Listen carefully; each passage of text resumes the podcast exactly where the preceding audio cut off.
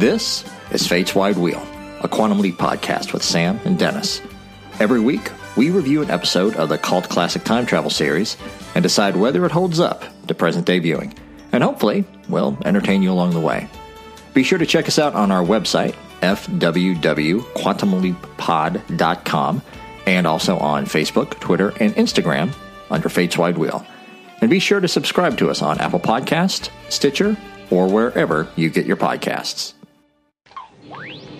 Hello, everybody.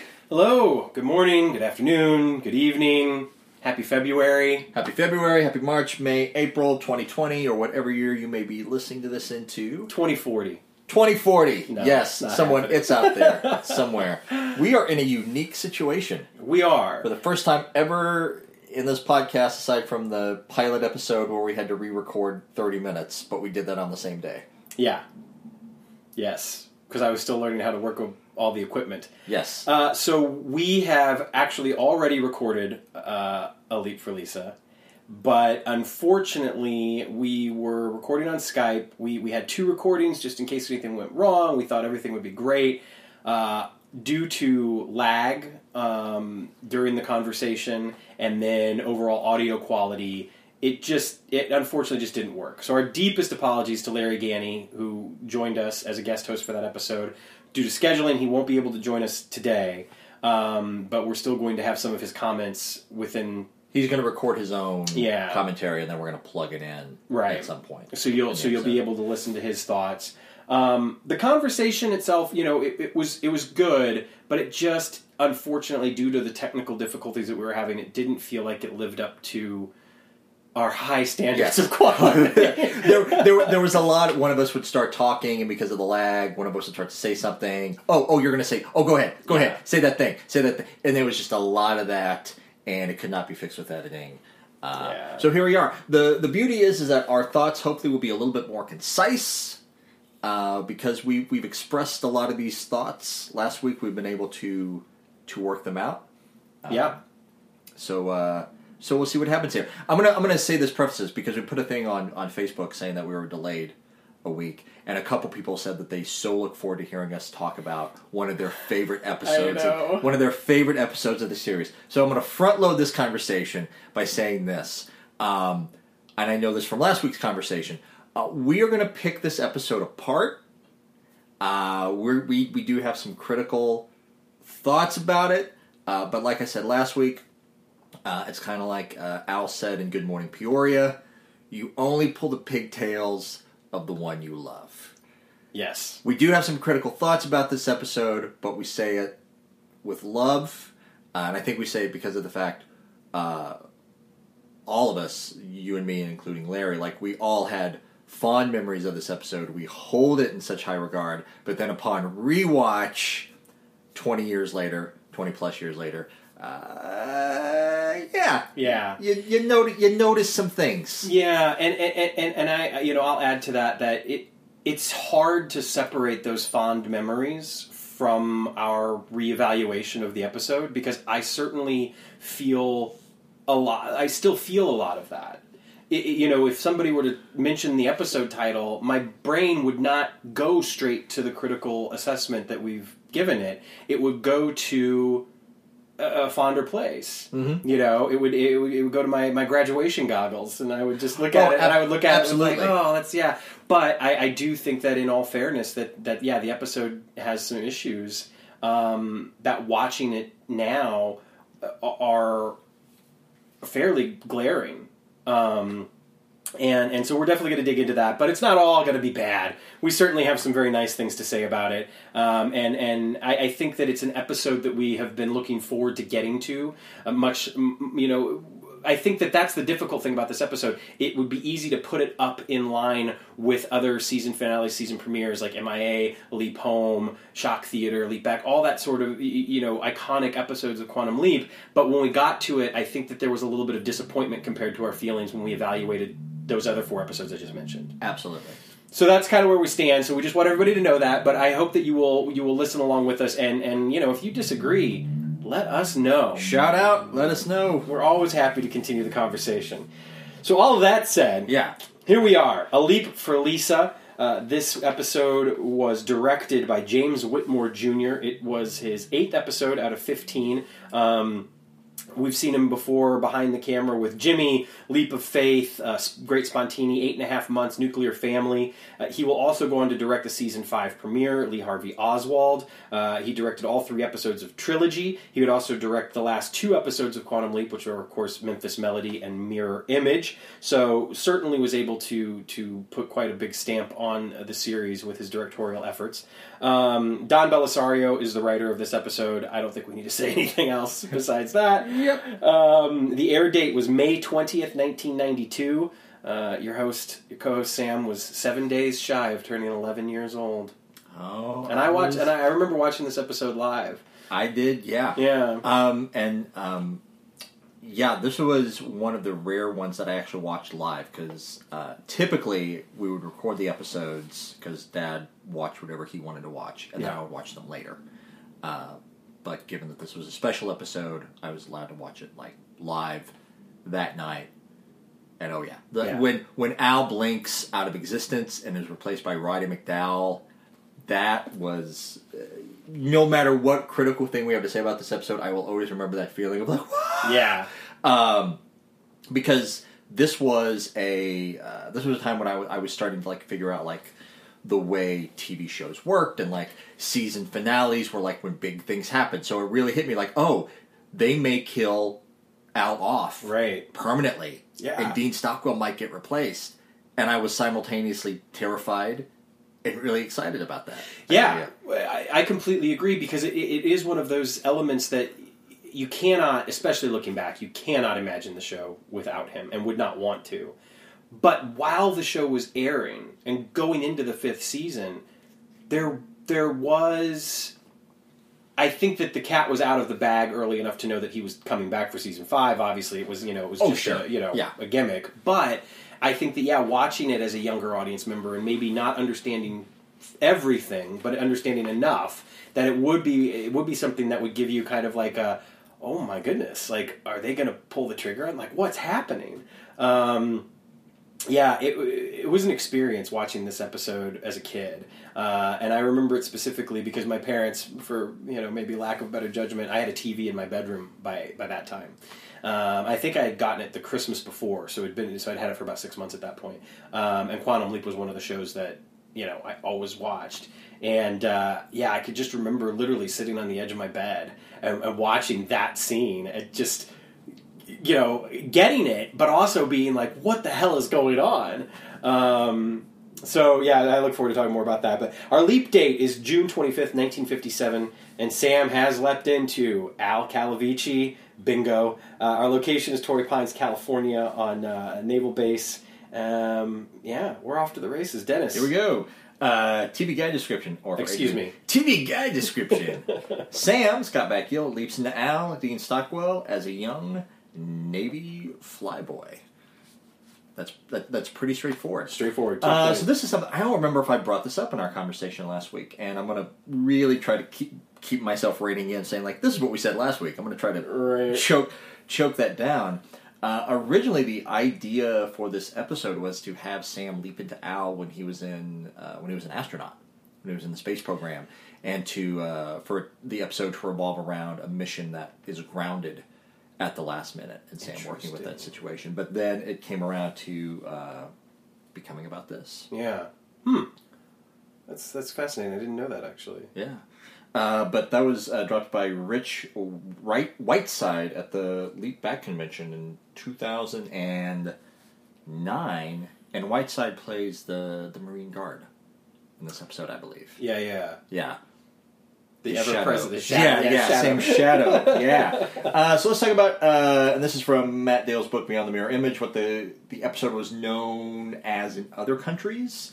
Um, pretty straightforward. In Germany, uh, Einsprung for Lisa, a leap for Lisa. In France, it was just called Lisa. Um, Italy, it was just called a leap for Lisa. Uh, but in French, it was called My Friend Bingo. I wonder if it was steering into the fact that Roddy McDowall was in it because one of his early popular films was My Friend Flicka. It's just sort of like where they, Ah, yeah, that I don't know. Maybe maybe the French love Roddy McDowall much as the they French. love Jerry Lewis. You know, Yeah. like- yes, the French love Roddy McDowall. And uh, take a look where where does this fall in place in history here? Uh, and this is from Al's place. Uh, so immediately before this, in uh, well, also in June, just two weeks before, um, Sam was in the events of the novel Quantum Leap, the novel, or Carny Knowledge, depending on which version of you have. And there may be some overlap because the leap in date for Carny Knowledge is June tenth, nineteen fifty seven, and as I recall, that leap goes on. it's like two two for, weeks or for so. a couple of weeks, yeah. So there's pro- there's probably a little overlap of Sam being in two places at once. Another fascinating thing about the novels is that a lot of the novels took place over an extended period of time. Oh, time. yeah. Yeah. Which is kind of cool because obviously in the TV show generally we see a couple of days. Yeah. You know, yeah. Yeah. Uh, the most previous TV leap was March 1957, The Curse of Ptah-Hotep. Uh, and we'll see Sam next in So Help Me God. So help me God. Yeah. That's a great episode. Uh, that it is. That it is.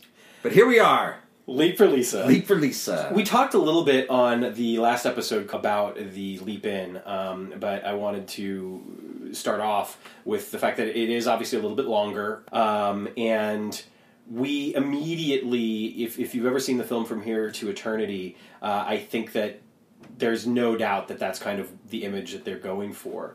Um, the, the very famous scene of Burt Lancaster and Deborah Kerr on the uh, on the beach, and um, also there it really made me think. As much as From Here to Eternity can be visually referenced, it also made me think of another um, film, World War II film, In Harm's Way, um, where the Kirk Douglas character, in particular, he has some a, a rendezvous on the beach with someone, and it is sexual assault. Um, and and if you've never seen the film, it's it's a really well done film, and it's fascinating the way that that they deal in particular with with sex, frankly, uh, not just with his character but other characters as well. Considering the film was made, you know, in the in the fifties or whatnot, uh, might have been early sixties. Uh, it's John Wayne, Kirk Douglas, Oh, sure, uh, yeah, Patricia yeah, yeah. Neal. Um, yeah, it's it's a good film. It's a really I, I really like it a lot. But anyway, um, it, I, I think visually there's some cues there that that it, it's hard. It was hard um, watching it now to kind of divorce myself from comparing the imagery in the, in the opening scene. Uh, of course, we also get Terry Farrell Mm-hmm. uh, in her pasties. Yes. uh, pasties, yes. Some some flesh colored things around, which, you know, at the time in 1992 was originally aired, perfectly fine. When you're watching it in Blu ray high definition now, Yeah, those things, yeah. It, it, it does it stands out a bit. Um, but uh, it, it, you know, it's it, it's a good opening scene for a lot of reasons because I, I, I feel as though it's it's a a more recent example of the fish out of water scene that we haven't had in a while, where we literally don't know what the hell's going on. We just know that he's on a beach with a woman. Yeah. That's it. Yeah. Apparently, somewhere in the trivia, I'm not sure if it's here in the uh, book or I read it elsewhere. When they were filming the scene, there was one wave that came in that was so strong it actually uh, washed Scott Bakula and Terry Farrell out Oh my god! into the water. Lucky Scott. Lucky, Lucky- Terry. Lucky Um, Terry. Were both, uh, But uh, anyway, Yeah. um, the when we come back from the opening credits, I think one of the most fascinating elements of this episode happens right off the bat. It's that Sam leapt into the middle of a dream. Which is really cool, Yeah. and not something that we had before. And there's der- some some you know fan theories that I've read before that are interesting that talk about the potential for him leaping into Al's dream being because of the fact that they share you know neurons and mesons. Oh, like yeah, they- you know what I mean? That Mm-hmm. they that, that he's able to do that because it's Al, and that he wouldn't necessarily be able to do that with just anybody. That's interesting. Yeah, Uh, I mean, we're going to get into the fifth season where he starts crossing a little bit more with uh, with others, and I think we've talked about on him before. Um, Don Bellisario had in mind when he did Shock Theater when Sam starts going through whatever. Um, he started to have the idea that eventually Sam would start losing his mind uh, with leaping and like meshing with other people. Yeah. So it's interesting to see how this plays into it. Well, it kind of makes you wonder too, in context of the finale. y- You know, if what if what if he made a leap one day and then he just was that person for the rest of their life? You know, and that's why he Why? Why he never returned? why he never returned home. That's some good fan way. Right? That's what you know. We talk about the, the, the series being rebooted. Yeah. I love that idea. Right? of of of Sammy Joe or whoever or something where they go to find him and his and his memory kind of gets jarred and he's like, "Oh, yes. I was that. Yeah. But now I'm this. But now yeah, I was that, but now I'm this. I'm just going to keep on." Yeah. I mean, obviously, in, in the context of certain elements, like it would be, you know, there there's an inherent sadness to the Mhm. finale, and I think that if we revisited it in that manner, it would also still be sad. But in a way, it would be kind of a nice ending for Sam because it would be sad. It would be sad, and there would be, you know, that that bittersweetness of the fact that he never got back to Donna or that he never got back to Al to, you know, actually be with Al or whatever. But but like, what if he what if he just landed somewhere and you know had a family, had a farm, just lived out a kind of a normal life, Mhm. you know, and didn't and didn't have to do any of that stuff. Like gave himself kind of that that that retirement. that thing. yes, uh, I'm, I'm pulling up my phone here because uh, a few months ago I read uh, a a fantastic new book that came out. Uh, it's it's it's a it's this really great time travel yarn. I'm looking it up here.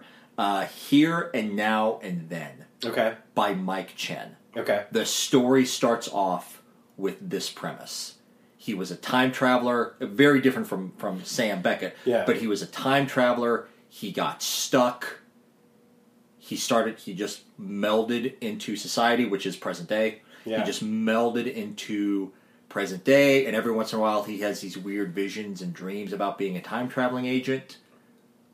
But that's just a, but that's just But a, that's yeah. but that's just like something like in the subconscious now, and now he's whatever. And then of course something happens that jars him back sure. into reality. Back into action. yeah, Yeah, I don't know that that would give that would give Scott Bakula a way to come back and do a cameo, Right. And then and then and then right off into the sunset. Absolutely, much like David Hasselhoff did in the new Knight Rider show.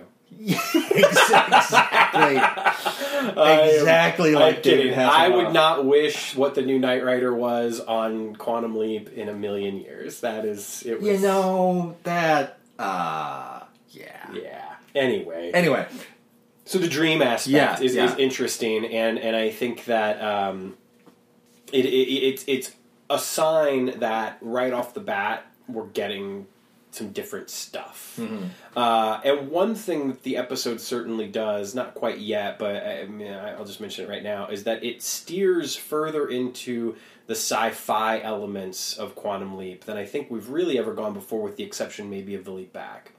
Like prior to this, a lot of what we've gotten is just kind of standard TV drama, tinged with this element of a guy who, as it's you know, the sci-fi setup for the yeah. Right.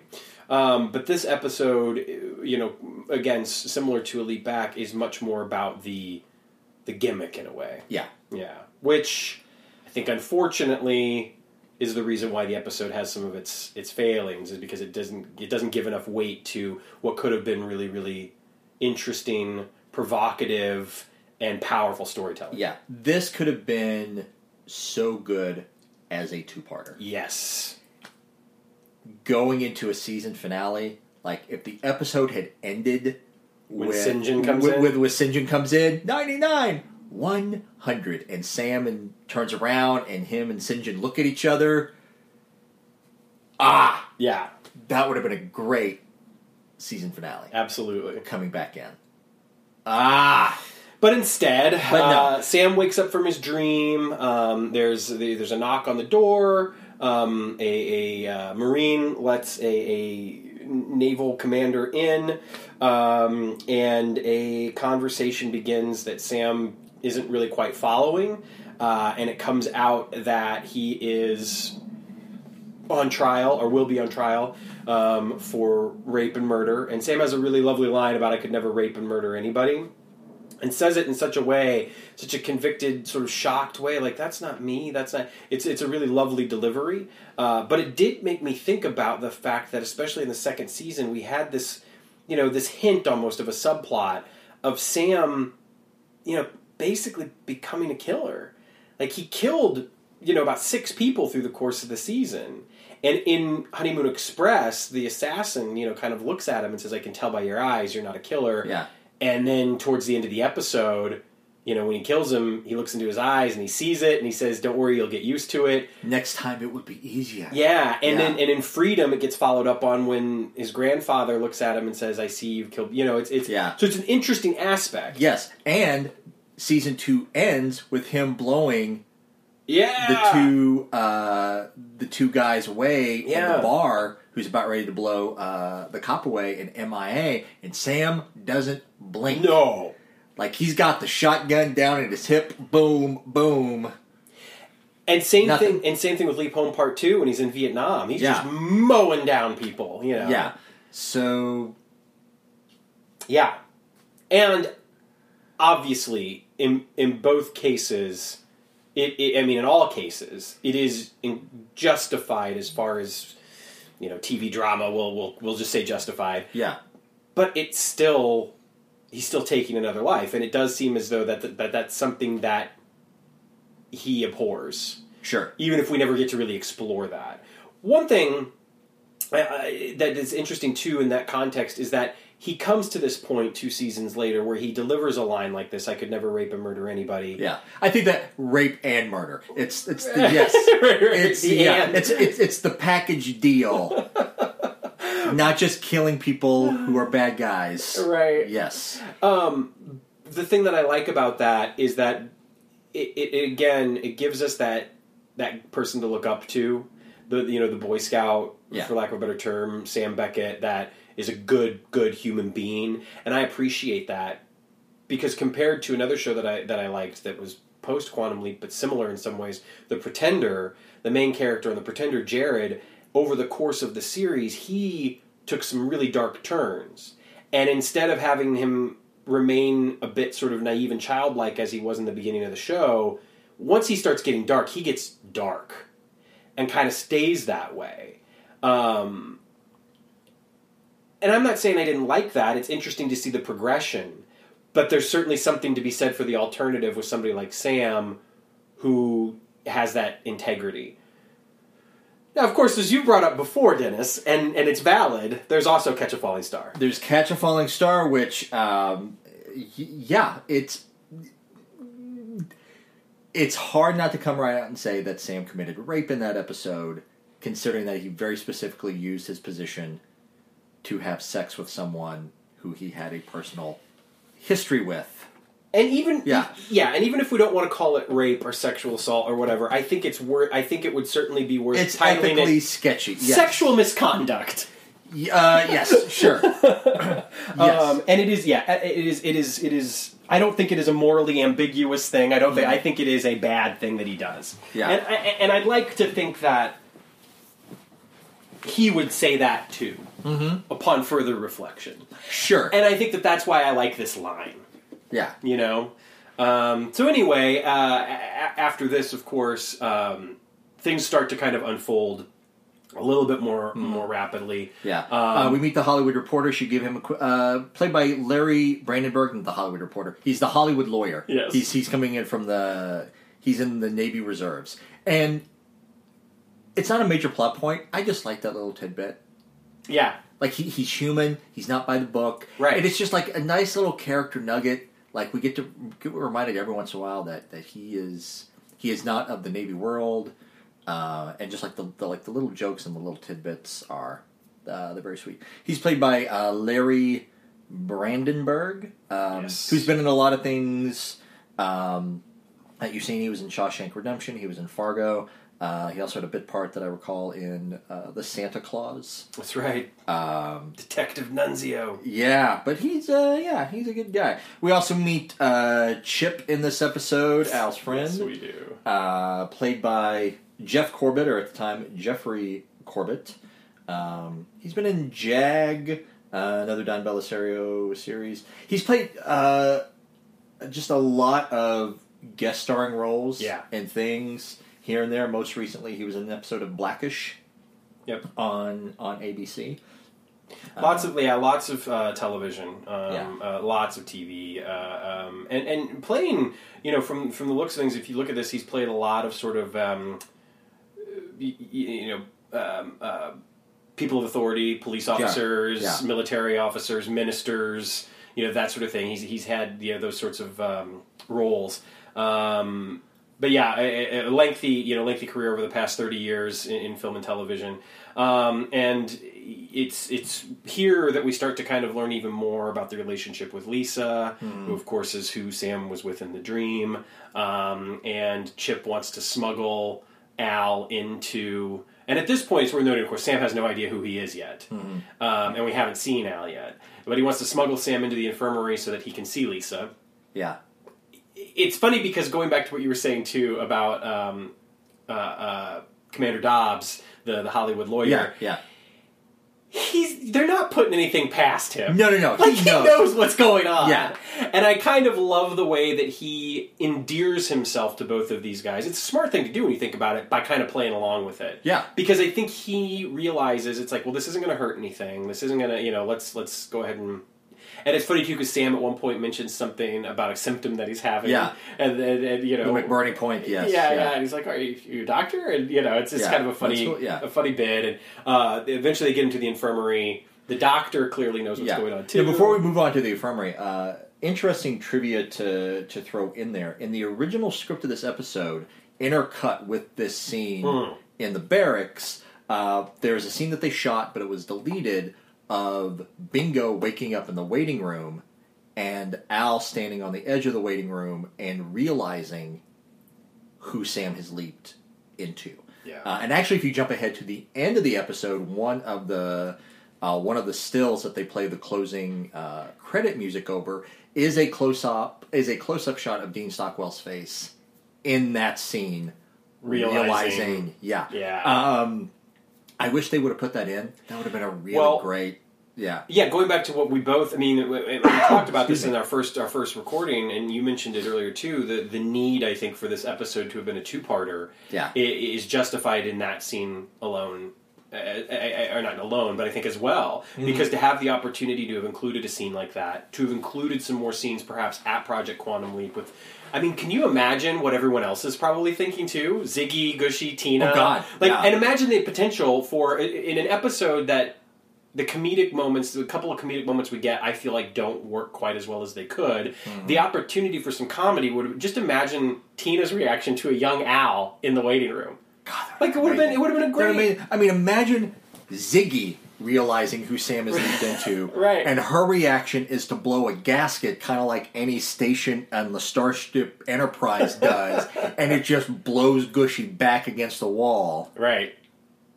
They could have done a lot. That could have done a lot. Yeah. Sparks flying. Yeah, But I, I, I, I think that it is it is a point that we don't want to belabor, but I think it's worth hammering that this episode could have it's one of those rare instances where if you would have had two parts, there's much more that you could have done with it and given weight to certain things that hmm. don't get it here. yeah, And one of those things that we're coming quickly to is the character of Lisa. Yeah, it's interesting because we've spoken about this before, but in the context of drama in particular, and hmm. playwriting and script writing, the idea is that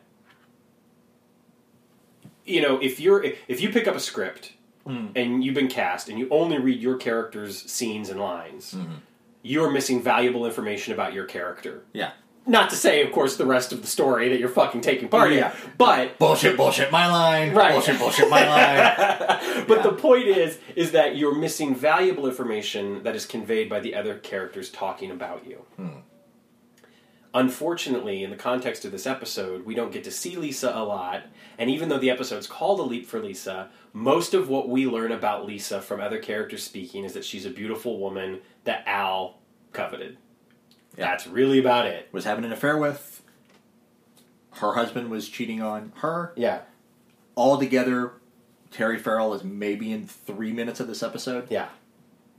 She's luminous. She lights Yeah. up the screen, like no denying it. Mm-hmm. This is pre DS9. Yeah. Um, you know, but obviously worth mentioning that Terry Farrell, of course, would play. Jadzia Dax, Dax on six seasons of Star Trek Deep Space Nine.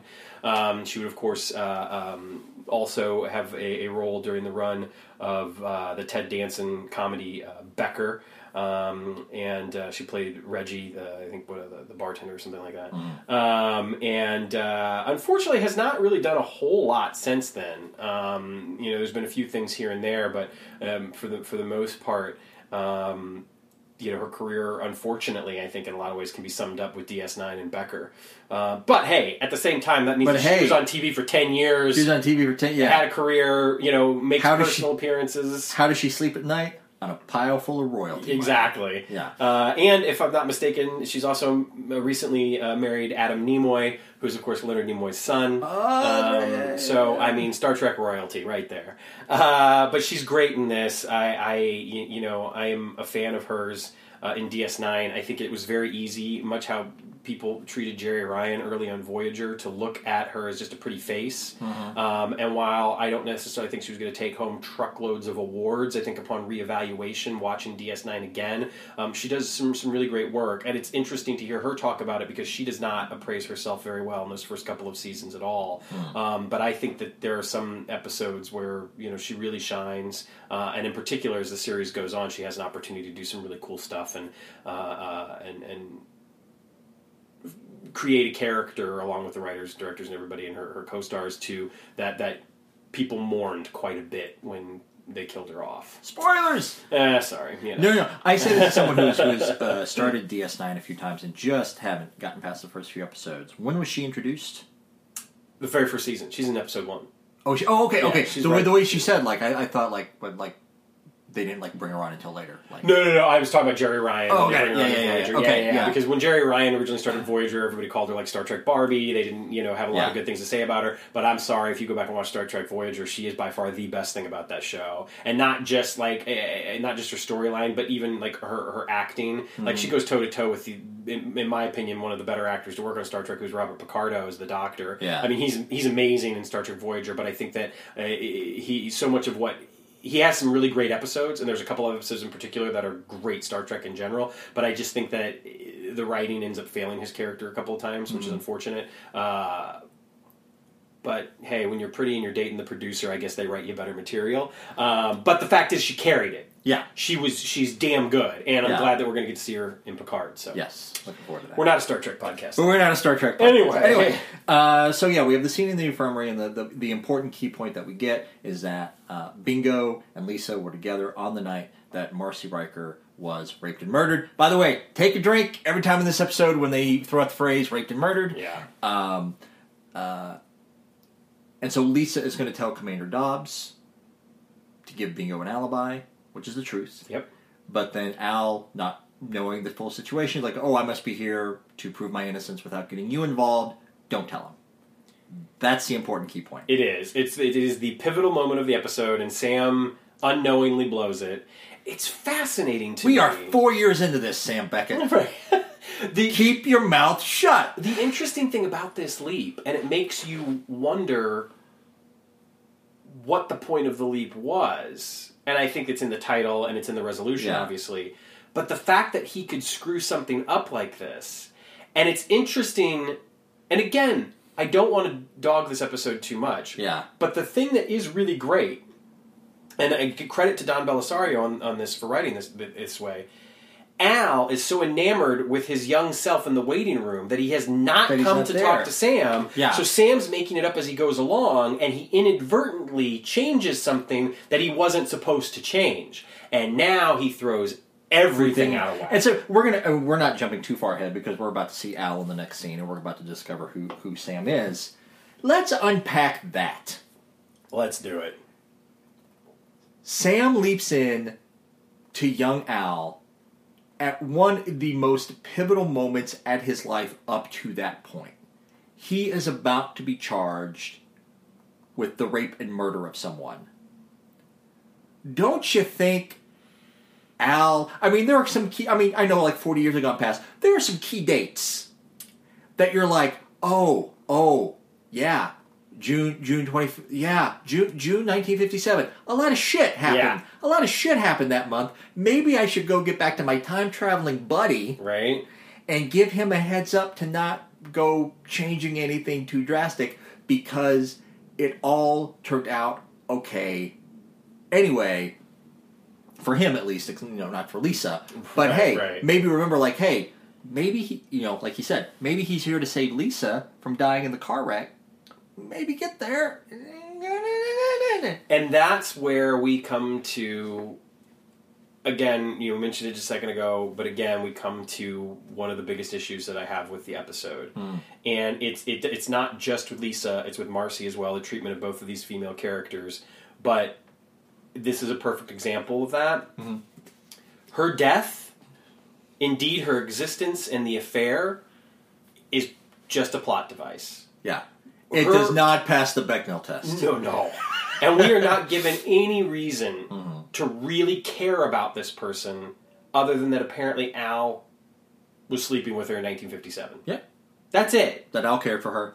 Right. There- yeah. But he cared for her. We don't like we do at some point get the sense that there was a bigger there was something bigger at play perhaps, you know, maybe he did love her or whatever. I don't know, but Well, I mean, I, I think in fairness to that, we do find out later on in the episode that he refused to be initiated by Marcy because of his relationship with Lisa. Right. So I have always assumed that it wasn't just sex, but he genuinely cared for Lisa. and and and yet he's sleeping with a married woman who again we're told her husband is a philanderer Yeah. and so it doesn't really matter whatever it it's just really too bad because i think that in a way to sum up my feelings on the way that this character is written is the fact that the the scene her death scene in the way it's treated is literally like Al standing there like wait a minute when is it? What time is it? Oh no! He centers himself on Lisa. The car drives through him off the cliff Yeah. burning flames and that's it. Yeah. and it's just like yeah Yeah. that's about how the character's written down in flames Down in flames. Yep. when I was watching this with Betsy, this is something I never thought twice about. Yeah. because I've, I've lived with this episode, you know, for over twenty years. But just the fact that it's a, it, it's a, it's a fiery car crash where everything instantly blows up. Betsy was like, "That escalated quickly." yeah Boom. yeah just yeah it's your classic 80s television shot you know Yeah. Now, I don't know if you know this, but if you push a car off a cliff, it might not explode. In fact, odds are it's not going to explode. I mean, it doesn't go off the cliff. She gets hit by a truck. Well- she gets hit by a semi. But yes, Yeah. true. This is something I did not bring up last week, but this is uh, uh, it's kind of a stretch of a fan wank, but it's a fan wank. We've we've proven uh, back during the Leap Home Part Two in Vietnam that people who are about to die can see Al. Yeah. Did Does Al cause the wreck by by zapping into existence right in front of her? She's about to die. maybe? That that anyway, that's a fan like. I don't know. I mean, it's it is it, is interesting to. I don't know. In in in uh, uh, Color of Truth, Al saves the day somehow at the last minute. Right. Miss Melanie is able to hear him. Yep. Is it because Miss Melanie was, was about, to, die? Yeah, maybe. I, Fan wank. No, no, no. That, that, that is that is genuinely that is genuinely interesting. Like, what if he inadvertently caused this? You know, the the thing is, it, creates this like causal loop. You, you know, the idea of um, for Lisa to have died, Sam had to leap back in, which means Mm-hmm. that Al wasn't necessarily acquitted, which wasn't really what happened in the initial timeline. It creates all sorts of weird paradoxical, you know, Chicken, egg, first. yeah. Have you seen Watchmen yet? the TV show. No, no, no. Oh, I- I know, yeah, yeah, yeah, yeah, yeah, yeah, yeah, yeah, Yeah. yeah, yeah. There's a whole Yeah. thing like that within the show of like, yeah, chicken, egg, what caused what. Sure. Yeah. Yeah. Yeah. But anyway, Lisa's dead. Yes, she is. And um, so we, we, we jump out we, we jump through that like we do get the cool reveal of, of, of Sam looking in the mirror and seeing who he kick in the is. Yep. Yeah, uh, Al's going down memory lane. He had Ziggy send him into a cockpit of a of a was it a cougar? Uh, of a cougar? Yeah, he's coming out. Yeah, coming out. of Oh, the flight yes, line. yes, yes, yeah, yeah, yeah. I never realized the double meaning of cougar. That's funny. Uh, Al being who he is. Anyway, um, uh, and we we talked about this before we recorded last week. It is kind of Sam is there for six hours. Yeah. Does look in the mirror. Doesn't encounter his real name at all. Right. That's a little bit of a stretch. Something we didn't talk about was at one point uh, at the very start of this scene, Sam says, "This guy has more women than you do," and I've always appreciated that line because I always took from like even though we didn't see those scenes, like I just have this feeling that as Sam as Bingo is walking around base, like all the women are flirting with him. Yeah. Just because he has that reputation. Right. I've always found that interesting. Yeah. But anyway, Lisa's dead, Yes. She, yes, she is. and um, Um, it- well, we do get a couple of interesting pieces of information that are kind of dropped before this as well. Um, that Al was born um, in 1934, which is confirmation of the year that he was born. Um, we we get, uh, I think, confirmation at one point that he says 1999, um, which depending on what Sure, episode yeah. and what day of the week it is, that means that the project is in 99, which also means that he is 65 years old. yeah, Um, the the other thing uh, uh, uh, about this that is odd is that the um, when he comes back after Lisa's death, there's the line about success has nothing to do with leaping, um, which we have really been taught to the contrary that success does have to do with leaping. Um, and it and, and I, I know that what a lot of people have kind of thought up in their heads, and, and, and I think you've said this too, is that they're perhaps talking about untelevised leaps. Yeah. You know, leaps that we didn't get to see. yeah, I don't know. yeah. That that could be interesting. Yeah. I mean, there, I mean, there are some episodes where he technically did not succeed. Like That's Leap, true. Like Leap Home Part Two, his mission was there to make sure the mission succeeded. He did not succeed in that. Curse of Ptah-Hotep. Curse of Hotel, uh, Black and White on Fire. Right. Yes. Great. You know, yeah, uh, yes, Yeah, yeah. You know, I, I guess I guess that, that that is there. I think that the other th- the other thing is that sometimes we're almost led to think that perhaps um, there wasn't a like what we thought he was there to do or what they thought he was there to do wasn't what he was supposed to be doing. Sure, like for instance in, um, in so help me god you know the idea that he's supposed to you know save this woman from being executed or whatever i mean convicted uh, but ultimately giving her the reader is what causes him to leap out. Yeah. and so it's sort of like it's not he's not just there to exonerate this person but he's also there to make sure she reads and you, you know and, and Sure. so so i think that sometimes it's i I mean you could pick it apart that Yeah. element of the show apart for for days Yeah. um, but it is worth noting that that is something that Sam says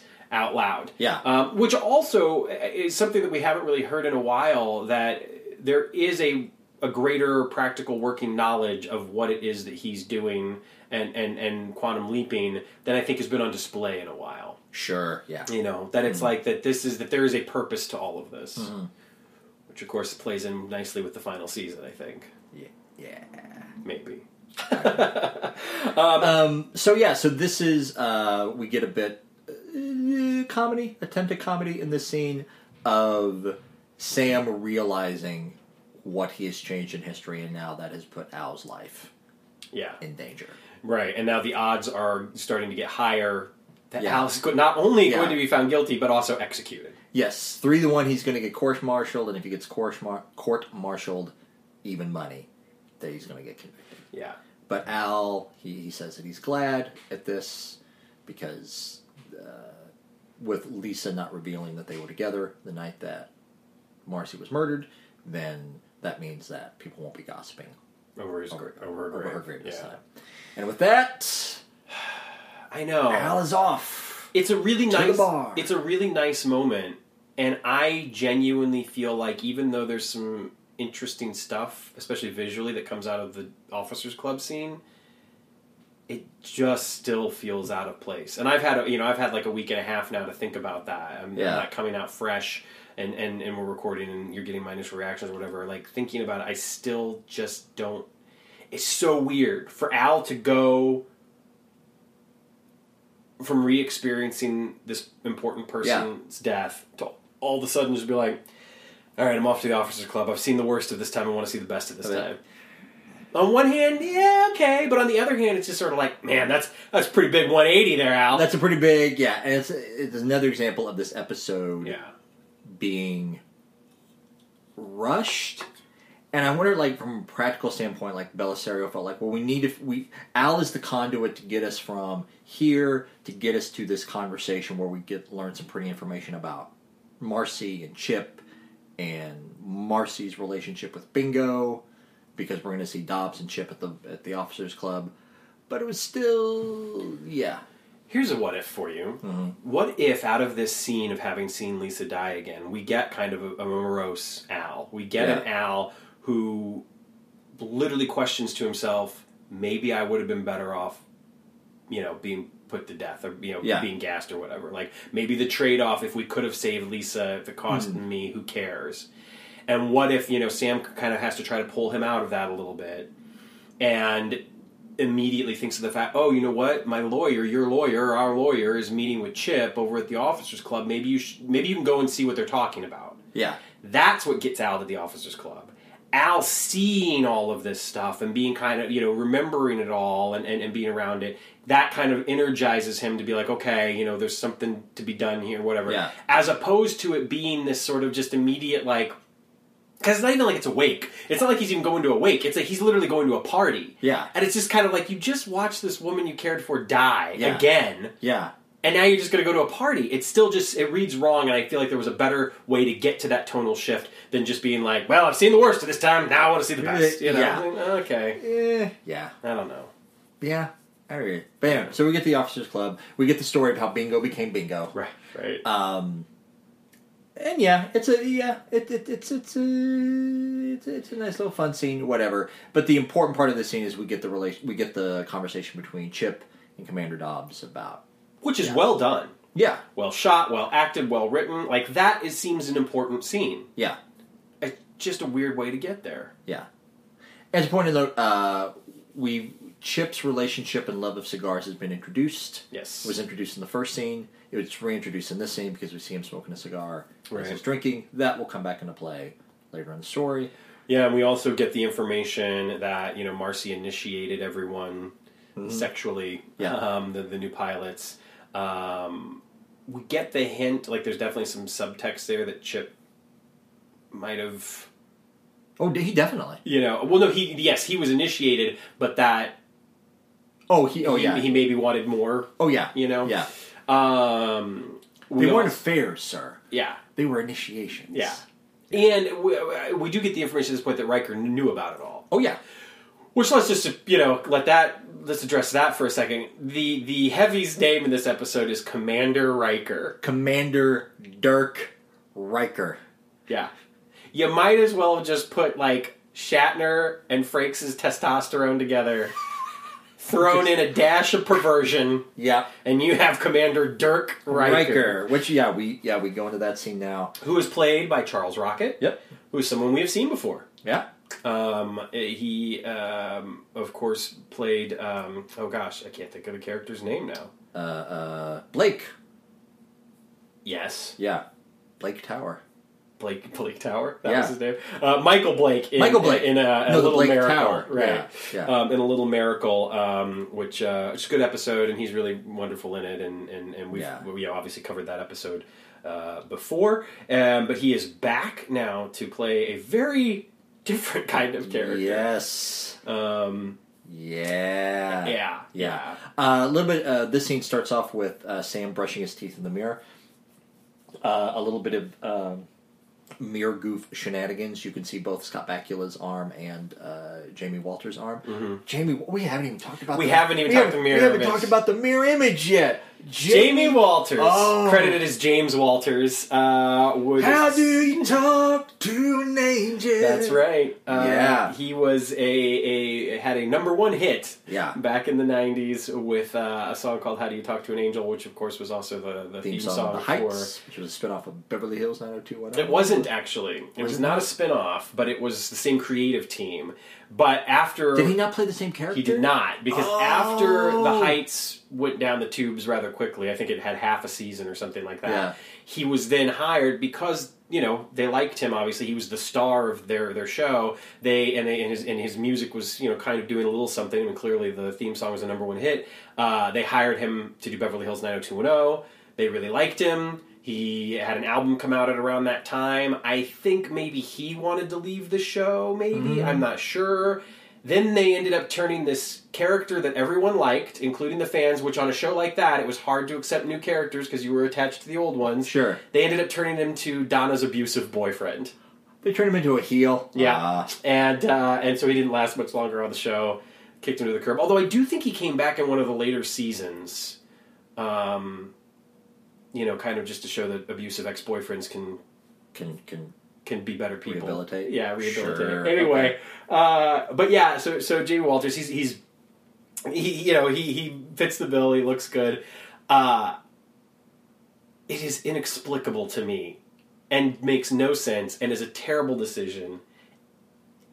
The voiceovers, overdubbing his voice, yeah is a just is was just dumb. yeah I love Dean Stockwell, but Dean Stockwell does not sound like a twenty something Al Calavicci. yeah. And there was yeah. And there was no reason for it. There's if no- you listen, if you hear Jamie Walters' voice, it's like it, would could've worked. Yeah, it could have been. I don't. Um, It was like jumping lowest common denominator crap, you know. It's and like, I I don't know how working in the in, industry works. Like I know if you have more than five speaking lines, they have to pay you more by union rules. Mm-hmm. I don't know how it works if they don't end up actually using your voice. Like if they don't so are they like- just trying to pay him less? I I mean maybe I mean Uh, the show the show was struggling NBC with some Universal. budgeting.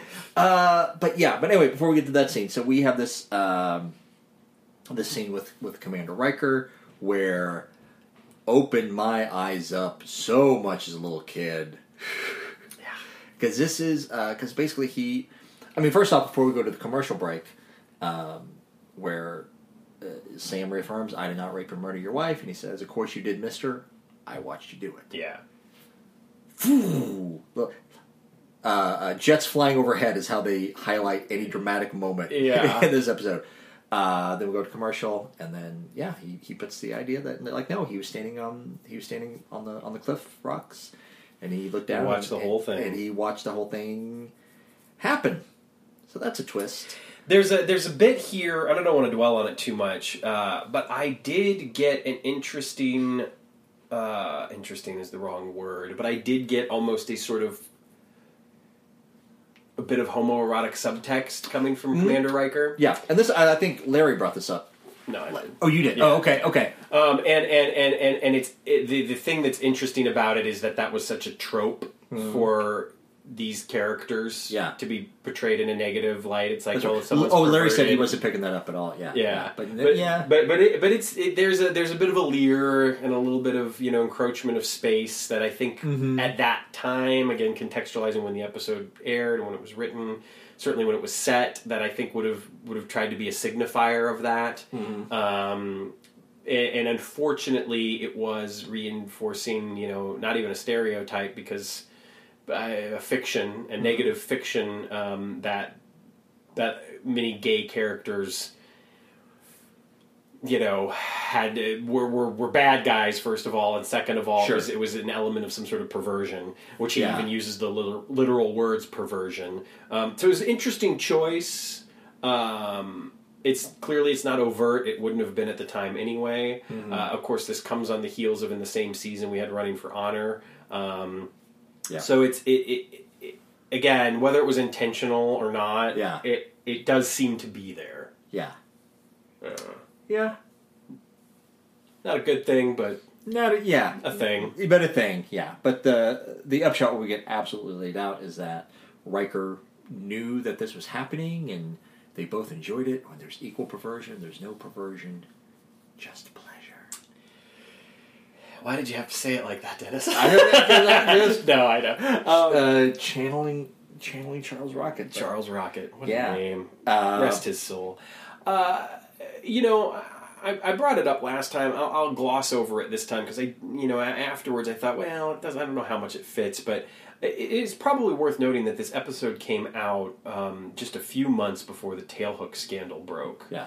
Um, and obviously, tales of, of sexual assault and impropriety in the military is really nothing new. Um, you know, even the films I mentioned earlier are films that were made or based on books that were written in like the 40s and 50s, and you know were centered around those sorts of things uh, as well. Um, but of course, with the fact that the show often kind of not quite ripped from the headlines, but certainly you know ripped from whatever was in your local cinema, or Sure. you know, sometimes headlines. You know they, would- they would write about those sorts of topics. I think it's definitely worth noting that this this scandal that would break that would really end up propelling a, a revolution of the way that um, sexual conduct in the military was handled, and specifically, of course, the Navy, and that that would end up being a huge aspect of Bellisario's next show, JAG. Um, you know, there are so many occurrences in the first couple of seasons of JAG where they're talking about Tailhook. Tailhook is specifically referenced. Red light, green light is referenced multiple times. That there's all you know. There, there's there's there's it, it, it is a it, it has a presence. Sure. Um, so it's interesting that Bellisario would write an episode uh, like this in the context that just a few months later the story of Tailhook and the scandal would, would break, and of course the Tailhook scandal had to do with a um, a, a rather interesting uh, party uh, on a floor of a hotel um, involving it was a series of incidents um, where more than 100 aviation officers were alleged to have sexually assaulted 83 women and 7 men um, at, at the Las Vegas Hilton in Las Vegas, Nevada. And, and again, it really did change quite a bit. Now, the scandal itself occurred um, about nine months prior to this episode's airing, but the story didn't really okay. break Yeah. until about a year after it had occurred, so that would still be a few months away. Anyway, I, you know, it's just I think it's just some interesting context for this episode. Yeah, I was just looking to see JAG debuted two two years after Quantum Leap. Went off the air, yeah. Um, and obviously, I mean, whenever Don Bellisario wrote about the military, that was definitely in his wheelhouse. right. So it's always more like like how much was like he, you know, like you know, like this episode, like was like you know throwing around ideas for like a potential new series somewhere involving the military. Yeah, interesting thing about. It. Uh, so Al comes back in at the at the end of the scene as Commander Riker leaves. Um, is this the first scene where we're introduced to the Shadow? No, he's been there before, but this is the first scene where we kind of like Where we get actually the yeah, yeah, yeah, that's right, He was, yeah. He's been out beside the door every That's the right, door yeah, opens, yeah. You see him standing there. Sitting there, yeah. Yeah. Uh, but we get the moment at the beginning of the scene where uh, the Marine is first hesitant to allow them to be in the room alone together until, uh, you know, he says, if I wanted to kill him, I would have killed you both by now. yeah, yeah. Uh, yeah. Um, so much masculinity. there's a- ripping I mean, I mean, off. I mean, I mean, I mean, you notice like Commander as, as Commander Riker leaves, like he does like this. yeah, He just like stares the Marine down. Like, Yeah. What are you gonna do? yeah. Uh, so yeah, Al comes back. They have a brief moment. Um, uh, Al is going to go back and talk to Bingo because like he, he has some gaps in his memory because it's been over forty years. Um, meanwhile, the guys show up, and Sam first thinks that maybe they're bringing the party to him. Al thinks they're first they're bringing the party to him, but then they realize that it's not a party; it's a wake. Yeah, They're coming to tell him about Lisa, yeah. and so yeah. Now we go back to the waiting room. And again,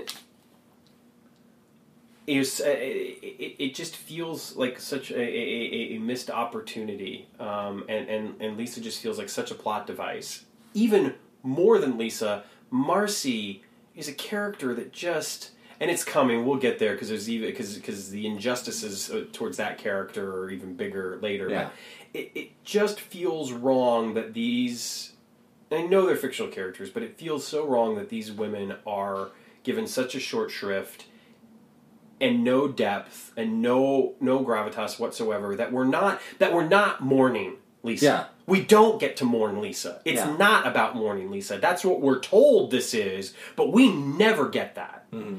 And that just feels wrong to me. Um, because if you're going to say that that's what the episode is about, and mm-hmm. we have to save her, and Sam comes up with his wibbly wobbly, timey wimey way of doing it, mm-hmm. Then for fuck's sake, give me a reason to care about her more than the fact that Al was fucking her. Because that's the only thing that we get, really. Yeah. And that to me, whether it's because we didn't get two episodes and we Yeah. just got the one, whatever excuse there is, that to me is a Yeah. failure of this episode. Yeah. The excuse is no one ever expected people actually pick the episode apart. 25 plus years later. Or is the excuse that Don Bellisario was a misogynist? I mean, Or, or, e- let's bring up Deborah Pratt. Don't Yes. tell her what I've said about Portrait for Troian. But other than that, I yeah, love her. let's So. read- yes. Uh, uh, yeah. Anyway. Yeah. Anyway. So I say we're going back to the waiting room, but this is the first time we've ever been in the Well- waiting room yeah, in Quantum Leap. Yeah, that's that's that is another kind of historic moment, um, and it, it, I think plays into the idea that Bellisario, as I was saying earlier, was kind of steering into some more of the the, the sci-fi gimmicky sorts of elements. That said, exploring the waiting room and exploring what's happening in the Quantum Leap Project Quantum Leap present Yeah. is a fascinating idea, and I wish that they would have done it more often. And it's something that we've talked about before. So the fact that we get it here is pretty cool. Mm-hmm. Um, of course, we get those shitty overdubs. Oh, it, it yeah. It's just it's difficult. Yeah. Yeah. And now, I will say this: mm-hmm.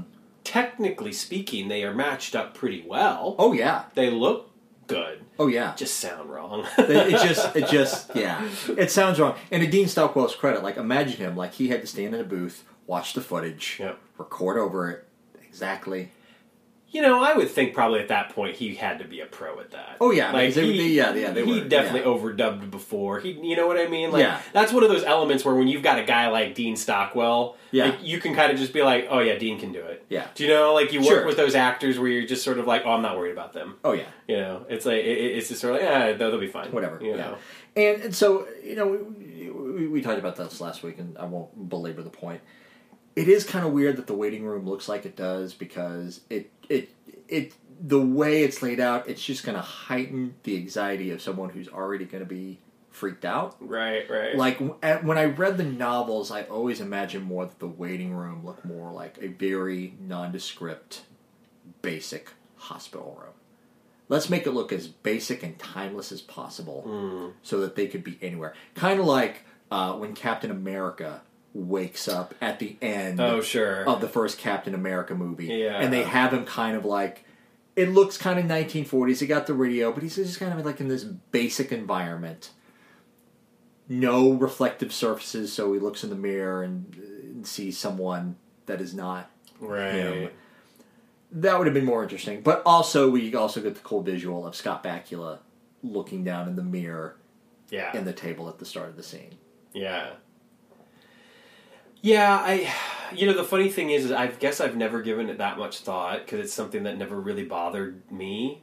Like I've always kind of appreciated the look of the waiting room for some reason. Mm-hmm. Um, but I do get what you're saying, Yeah. and it does make you wonder if in the if the reboot comes around Yeah. or reimagining or whatever the hell they're going to call it, if that does happen, if how the waiting room would be designed. I, don't, I mean, you could argue it also like the waiting room has this like blue, ethereal, whatever look because scientific, timey wimey, jibby jabby, whatever. Yeah. Like this is a room where leaping happens. Mm-hmm. Someone is always leaping into this room. Right. So does it have to have a very basic layout, like a setup kind of like the opposite of the accelerator? Right, right. because you're having this, you know, this thing happen in there. I don't know. Yeah. It's interesting. Um, I just remember this just now. Uh, Search and Rescue. Do you that that quantum Yes. novel? Mhm. They, for some reason, they made up a thing that is never addressed. It totally totally flies in the face of the rules of the series. But in that book, they set forth the idea that the leapy always leaps into the accelerator, and then they have to move, Move them them to the to the waiting room yeah. And that plot point is what sets up Al leaping in that mm. episode. Mm. And I that I do find that interesting. That's a little bit more complicated. It adds an extra step, and I like that. Right. It's you know the interesting thing about it is because it's funny that you mentioned that because in my head I was actually kind of thinking about that. I was like, well, when they leap in, they have to leap into the accelerator, but it doesn't necessarily make sense because then the it would beg the question. It's like, well, if we if Sam leaps out Mm-hmm.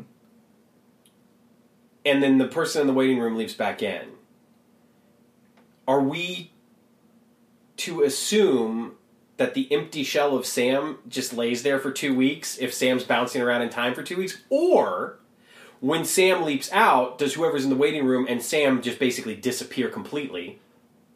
And then when Sam leaps back into someone, they he's in the accelerator chamber again, and then they have to move him. and they have to move him. Well, um, in the novels, because a lot of the novels they have Sam's mind leap, Right.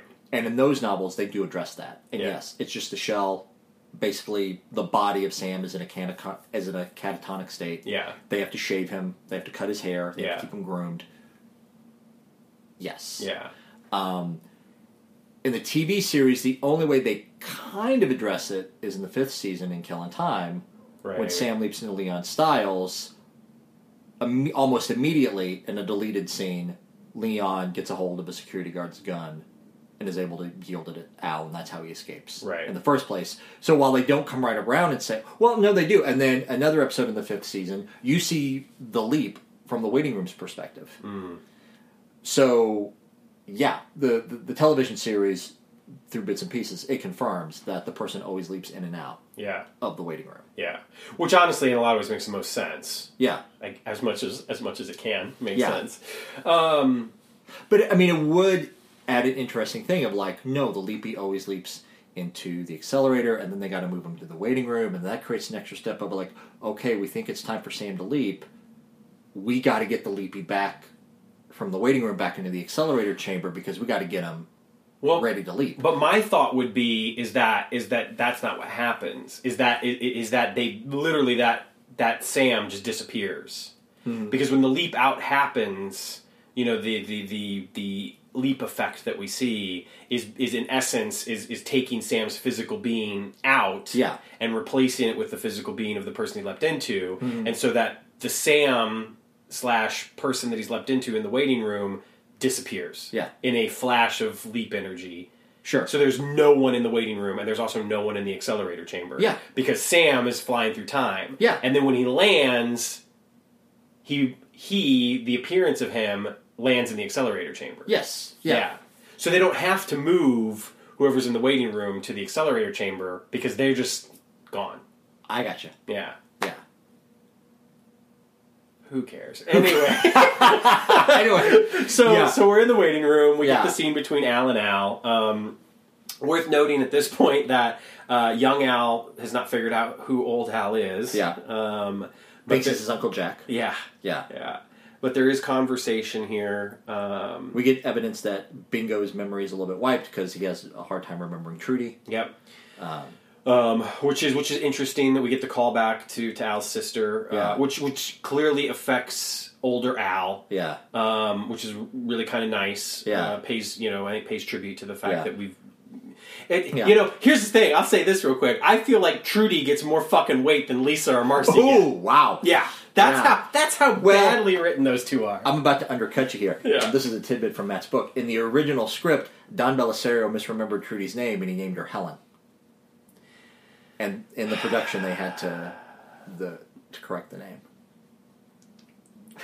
oh, Don, Don, Don, Don. Anyway, um, so anyway, this scene ends with uh, Al turning the conversation towards Marcy, and that triggering a thing with Bingo thinking like, "Oh, this is an interrogation," and he shouts up at the whatever the voice is, "I didn't kill her." Yeah. And then we cut to the trial. And and it, it, you know we also get these moments where Bingo thinks that you know somebody's playing a joke on him, Yeah. that this is a trick, that it's some sort of hazing, and then of course eventually yeah he thinks it's some sort of weird interrogation. Um, the uh, uh, the other thing that I wanted to add on to what you were saying too about Bingo not remembering things is I feel like it's a nice sort of subtle confirmation of some of the things that we've posited in the past that one of the reasons why Sam's leaping through time hasn't caused any sort of big issues with you know the the leapy getting back and being like oh my god you guys are never going to believe what happened to me sort Yeah. of things is because they don't remember Yeah, because when they're you know they they get as Swiss cheese as Sam does and then when they get back to where they are the memories of Project Quantum Leap are just Yeah. kind of gone or they just have vague memories of being abducted by aliens. Right, right, Like yeah, like right. like an interview somewhere, like Don Bellisario actually said. right Like like like no, if like if you look back, alien abduction like stories started happening in the early 1950s. this is what they were. right, right. I wrote Quantum Leap to justify or to, to explain away. Yeah, Um, and then we get, yeah, like I said, we get the trial. yeah, Um, we get some more Commander Riker stuff. yeah, Which is interesting because here, and this is the one thing that's odd to me. And again, Bellisario being a military person and having that kind of in his wheelhouse, it it's strange because it either reinforces this sort of like fraternity, this sort of you know men's club, boys club aspect of you know not there aren't any consequences, overreaching car- consequences for these things. Like it's not a case of like sometimes we'll see in film and television where it's like, well, you're flushing your career down the toilet. It's not that at all. It's basically this guy getting up there and being like, yeah, I let my wife sleep with all these people. No, I didn't care because I didn't mind, but he killed my wife and all this sort of stuff. And and it's like you're admitting this in front of all your Yeah. peers in this in and this also saying like he saw the rape happening and he And let didn't it happen stop it. because she deserved it. Yeah. yeah, Right, right, which we'll get to that in a second. But it, it's the same thing with Bingo and with Al, thinking that he had this scandal occur early in his career, and it didn't seem to have any effect whatsoever. Now, I know obviously that this is something that they didn't think about when they started writing the show, that Yeah. they didn't think about when, you know, he became an astronaut and he, you know, Yeah. all this sort of stuff. But it is sort of interesting to just contextualize it in, in that, that way and Mm-hmm. think about like, well, it didn't have any impact on his career, which also furthers the point that these women just don't matter. yeah. And they don't matter because if they're sleeping around, they deserve to be raped. Yeah. You only pull the pigtails of the show you love. Anyway, um, so we get to uh, we get to like the most pivotal scene in the episode. I think this is why the, this episode is a fan favorite. Is we get to uh, we get to outside.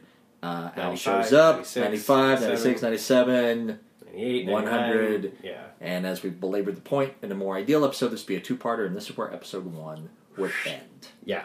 with the appearance of Roddy McDowall. And the interesting thing to me is, and I know that part of it is probably to generate help generate tension and raise the stakes, but by rushing through what comes next, we get scant few details about Sinjin and the relationship, which would have been really cool to kind of dive into. Yeah. Now, one of the novels goes into more detail about Sinjin's background and, and, and you know with the project and Sam and etc. Um, but the within the context of the show, we don't get a lot of time with him, which stinks. And we also miss an opportunity for Sam to kind of go into full investigative mode because now all of a sudden he's really got to figure out what happened. Yeah. And instead, we kind of get little pieces of happenstance Yeah. that lead to it. And I think that if we would have gotten a two parter and if Sam would have been doing that investigating, I think we would have been able to get more time about Lisa and about Marcy that would have maybe given their presence, their deaths, their lack of presence more weight. And we would have been able to appreciate them as fleshed out human beings instead of just plot contrivances, which is what they end up being Yeah. especially plot contrivances that are shown in such a negative light. Maybe not so much Lisa because we're supposed to be this idealized married woman that we can sleep with or whatever, but like Marcy is Yeah. is the is the town tramp who deserves what's coming to her. Mm-hmm. I don't know. Or even if they would have just done this episode as, as as one as one episode, not a two-parter. How interesting would it have been if we didn't see Al at all in this episode, or until the very end? What if from the very beginning, Sinjin showed up Yeah. and said, uh, and he's like, "Oh yes, you've leaped into this young naval pilot, uh, Ensign Calavicci, and he was and he was convicted of murder, and blah blah blah." And like that gives us an entire episode of one Sinjin, and also Sam going, "Holy fuck." Right, and you know the only the only quibble I would have with that is especially with what the, the kind of the rules that are they're laid out is it would make me wonder if we would get those great moments of Sam starting to forget Al. Because that is one of the things that really does land well in this episode is Sam starts to forget Al. Because if he leaps in and immediately Sinjin's there, is there any reason for him to remember Al at that point? And if he doesn't remember Al, that's fine. That would be a choice. But it does feel to me that if that's the convention we're going with, that Sam starts to forget as it goes away. I don't know. I don't know. Well, here's this. How's this for you? Why does that matter? What if the episode starts off? He leaps into Al. What if the first thing we learned about this episode was that Sam leaped into Al? Yeah. Sinjin shows up, and Sam thinks it's perfectly normal. Absolutely. The only I people, agree. the only people who know it's weird is us, the viewer. that would have been brilliant. That would have been brilliant, actually.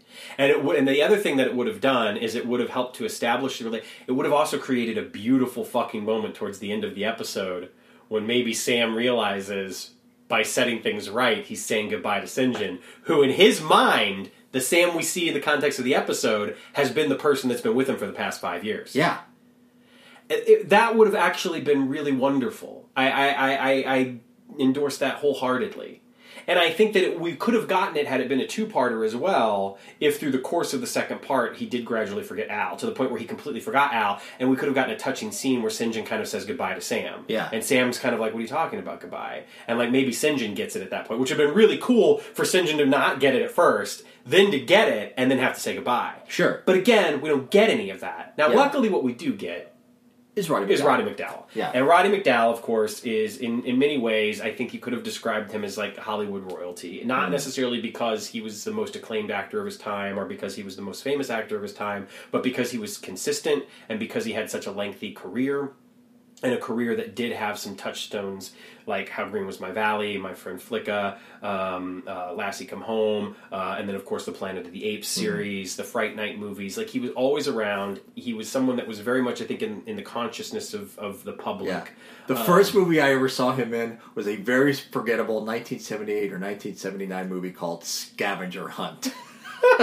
Hey, he made he made some B which fucking which movies. which was a paycheck movie. Yeah. Yeah. Yeah.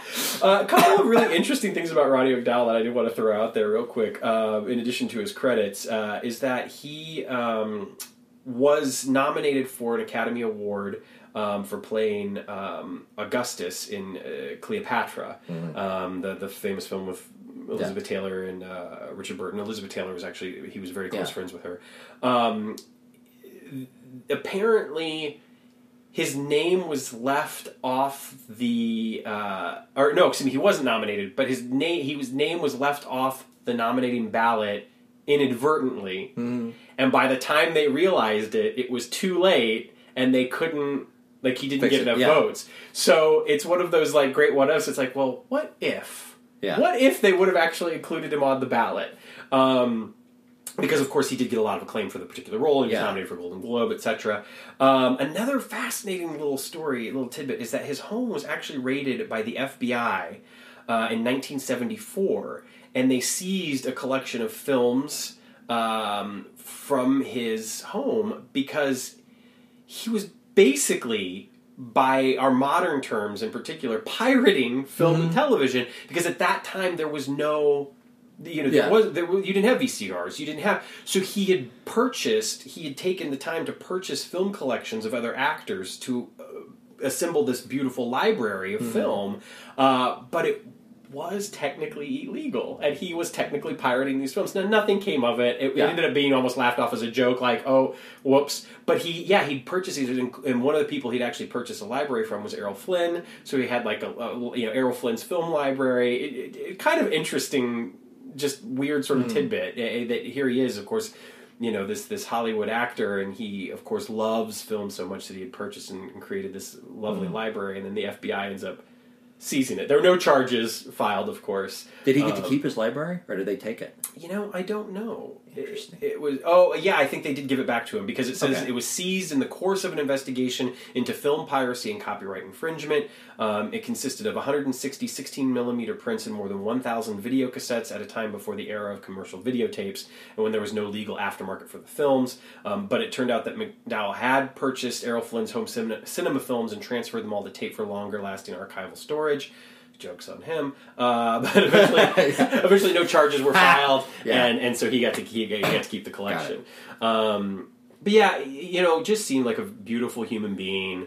Um, and okay, I'm so sorry. He was nominated for the Best Supporting Actor Academy Award uh, for playing Augustus and Cleopatra. However, a clerical error excluded his name from the ballots and was discovered too late after thousands of ballots were mailed to members. So they issued a formal apology, but McDowall never seemed particularly disturbed or upset by the episode. Sure. He was probably one of those guys that was like, yeah, whatever. I don't, you know, it's not that, that big of a deal. Yeah. Um, I mean, that, I mean, like the Oscars were what, like thirty years old? Maybe I don't know. Four, probably about 40 years old. Forty years old. Yeah, okay, 20, maybe it 20 something know, was whatever. the first one. Hey, when you're a class act, you don't. And he really care. was. You don't need it. And of course, his Quantum Leap connection is that he provided the, the young picture of Dean Stockwell that was used MIA. in MIA. Yeah. yeah, uh, which is an interesting thing, but makes sense because they did have parallel careers in a lot of ways, both being child actors Yeah. at a similar time, you know, coming up kind of in a similar manner. Um, Um, and point, like I think Roddy McDowall is like ten years older than, than Dean Stockwell. I believe I that is correct. Uh, six years older. Six, Six years old. yeah. Okay, okay, yeah. Um, but anyway, uh, we talked about this when we recorded last time. You brought it up. As far as getting someone that an audience would believe that you're Mm-hmm. like, oh shit, what if they replace Dean Stockwell? Roddy McDowall is definitely one of those names that you would have probably bought. Yeah, Oh shit, they're like that's they're it. going a new direction. They're doing it. Yeah. And, and on top of that, I mean, even if they weren't going to entirely replace Dean Stockwell, if you're only going to give someone two scenes and you want to ingratiate them and think like, oh, like this could have actually been a relationship, you get someone that you already know and that you can buy, and he comes in and he's like, he's in what two scenes total, yeah. and he sells The whole the, and, relationship. and he sells the hell out of it. Like Yeah. I want to see like this little like mini spinoff Me too. because like he they clearly like you could have seen the relationship. This is going to make for a, a slightly awkward transition. Yeah, you've just gotten a nice audio cue in your ear. This has been the most challenging episode to record. It has, unexpectedly. Do you want to explain what happened, Sam? Yeah, so um, I thought that I had dumped all the files off of my memory card on the mic that we use when we're in the same room together, but apparently, um, it, on- once I dump the files, I actually have to empty the trash. If you forget to empty the trash, even though the files don't show up as being on the SD card anymore, technically they're still there. So we basically just ran out of room, and we lost probably about the last half hour or so of our recording. We didn't notice that this had happened. We just kept right on talking. Sure, like Uh, and uh, and so once we did realize that we had lost something, we we uh, figured it was time to punt, Yeah, which is an appropriate term, I suppose. Day after Uh, the Super Bowl. yeah. But ironically, we come in just at the time when everything goes blue in the episode and Al blinks out of existence. Right. and we get Sinjin. So this is a great time for us to jump back in. Yeah, and, and, you know, and, and Dennis, you had mentioned um, obviously in kind of talking about whether it should have been a two-parter or potentially being that you know a, a one-shot episode, but having Sinjin be there the whole time and Sam being unaware of who Al is, that sort of thing. But you also brought up something right before we started re-recording Sure. uh, about what the episode kind of does once Sinjin does get there.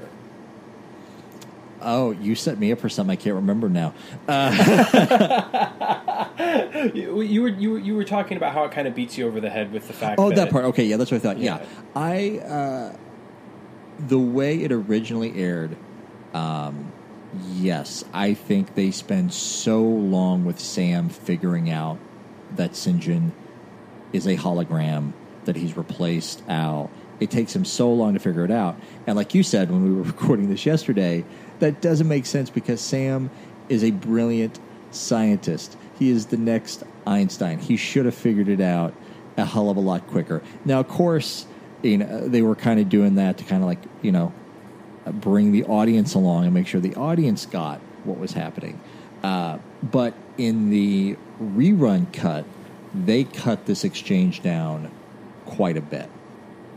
Uh, they totally cut out the part of Sam putting his hands through Sinjin to establish he's a hologram. So this is one of the rare cases where I think the rerun cut gets it right. Yeah, and the episode is actually stronger for it. Yeah, because sometimes those syndication edits, you lose some really nice moments, and we've talked about that before. I think "Thou Shalt Not" is an example of that. I think "Freedom" was an example of that, where the syndication cuts cut out some really nice stuff.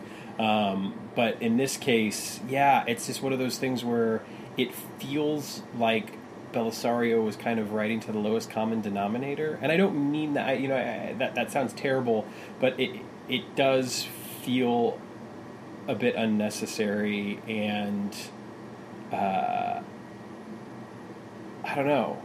It, it, kind of almost seems like it's breaking the rules of, of show don't tell, and and, and, and also it, it dumbs Sam down a little bit to a degree where I feel like, especially with what he comes out up with late in the episode to kind of resolve things. It's like this guy this guy knows time travel. Oh sure. Yeah, this guy's going to understand that once things hit 100%, like something might have went a little caca, as he says earlier in the episode, you know? So, Yeah. like, it, yeah, it, it's something that does kind of stand out. And I didn't think about it, to be frank, until you brought it up yesterday when we were recording originally. It, it was something that I just kind of accepted. But as soon as you brought it up, I was like, oh, God, yeah, that doesn't make any sense. He's, he's brilliant. He should have figured it out. Oh yeah, when we were rewatching this episode, I was just I just I was like, oh god, get on with it. I get it. Mm-hmm. yeah. Well, and I feel like it's at the expense of potentially learning more about their relationship, learning a little bit more about the alternate future that's been created, because we only get these little hints. And while on one hand I appreciate the fact that I'm left to my own devices and my imagination to kind of come up with what this alternate future looks like, I also think that it would have been nice to have an opportunity, especially because we know Sam starts to kind of forget Al right away. Uh, you know, he starts to forget like his last name. He's you know he's, he's, he's losing grasp on Al. And I think that it would have been nice to have a little bit more exploration. And, and like you were saying, if this episode had been one long episode uh, with Sinjin there the whole time and Sam not knowing who Al was at all, and uh, you know the opportunity for some really beautiful moments later on in the episode, in particular, uh, with Sinjin kind of understanding what's going to happen. You know, Sinjin understanding that he's saying goodbye to Sam, even though Sam doesn't really know what's coming. It would have it would have kind of created, I think, some interesting moments and and and and and I, I think that it sacrifices the potential for that by having these scenes where Sam's like, "Who the hell are you? You're a hologram," you, you know, and all that sort of stuff. I got you. Yeah, S- yeah. Since we talked about it yesterday, I was saying like, how would that, how would it, the end of the episode play out where we where we have Sinjin the entire time and, and, and Sam doesn't remember Al, and I thought it would have been really cool if like we get to the end of the episode and however it's resolved in this hypothetical episode, right? All these what ifs. all these what ifs. Sinjin is going, okay, you change history. Bingo doesn't die in the, you know, Ensign Calavicci, he doesn't die in the electric chair. He goes on to have a career. Uh, he's POW in, in Vietnam for a while, but then he's an astronaut. And then blah, blah, blah, blah, blah, blah. Oh. Oh. The camera cuts to Sam, and then when we cut back, it's Al standing there. right. It's like there's there, there's not even a goodbye. There's like it's sinking in for Sinjin, Yeah, exactly. but uh, but then Al's gone. But then in somewhere in that closing conversation, maybe we get the reveal that m- what if Sinjin isn't the hologram, but Sinjin has been working at Project Quantum Leap all this time. I you know I thought about that too, and it's it's funny because it was something that I thought about after we finished recording, or thought we had finished recording yesterday. Yeah. Uh, and and you know you had left, and I knew that we were going to have to talk about it again, and, and part of me was just trying to keep things fresh in my head so that we could. You know, not rehash what we had said, but at least try to replicate some of the, the discussion that we had. Um, and I did start thinking about some new things, and one of the things that I thought about was what if Sinjin had had been at the project the whole time, but his relationship and the nature of his assignment on the project changed when Al was no longer around. Um, because again, there's a novel that that explores this a bit more, but you know we are left with so many questions. What was the nature of the relationship between Sinjin and Samuel? You know, what when did they meet? How did they meet? Uh, why is Sinjin the one entrusted with being the hologram?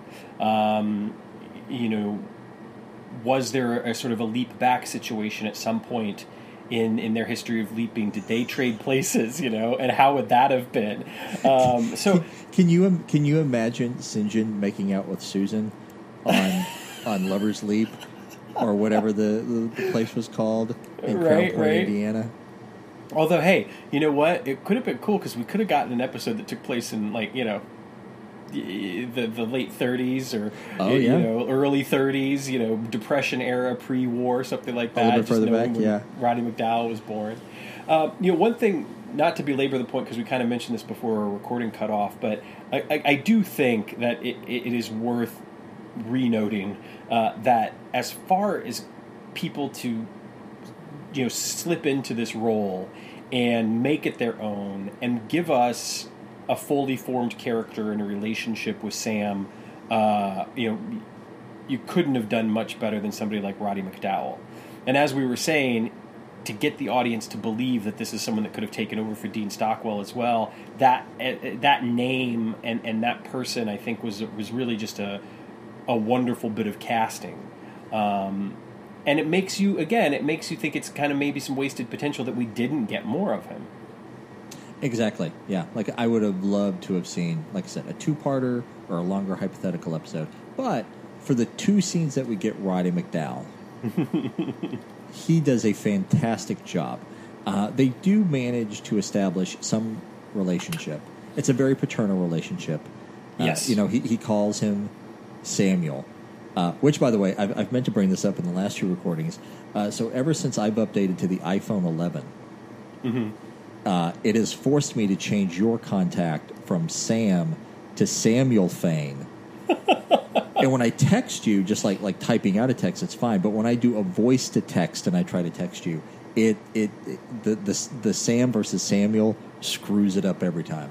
Oh man, I, I you know I understand though because uh, funnily enough, when trying to text my dad the same way, I used to have him in my phone as dad, but now of course in, in a similar manner, his name shows up. So every time I'm like, "Hey Siri, call dad," I get this response of "Who is dad?" You know, and it's like, uh,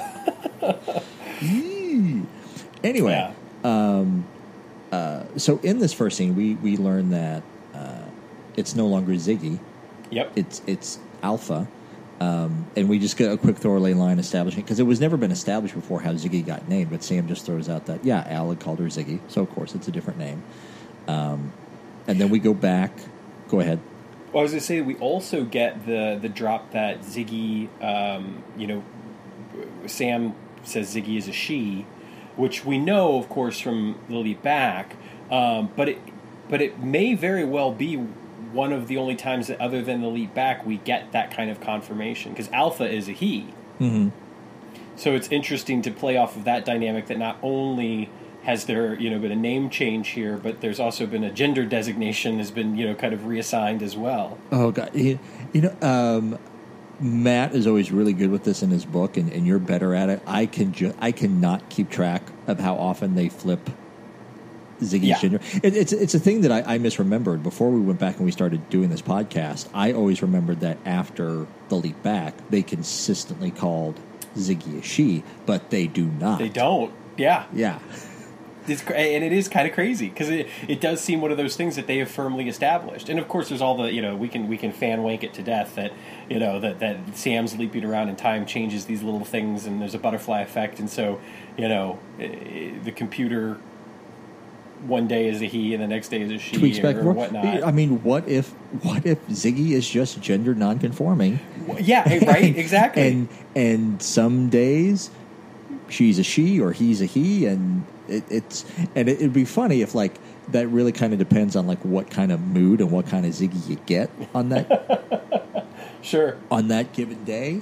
yeah, But yeah, um, so we go back in. We get back into the trial at this point, and to be honest, I'm I can never keep track. In the first trial scene, we we established that Commander Riker saw who he thought was Bingo rape and murder Marcy on the beach, and he let it happen because he thought she deserved it. What do we? What do, I can't remember. What do we reestablish in the second scene? What do we learn? I'm trying to remember. Um, isn't that at, at that point? Um, let's see here. We've gotten Riker's bit, and then when we come back, do we have? Does Chip take the stand? No, Chip never takes it. That's what I've always found Yeah. weird. Chip never takes the stand. Uh, in the first recording of this episode, we touched on that a little bit. Uh, but no, it's just uh, it's just more Riker.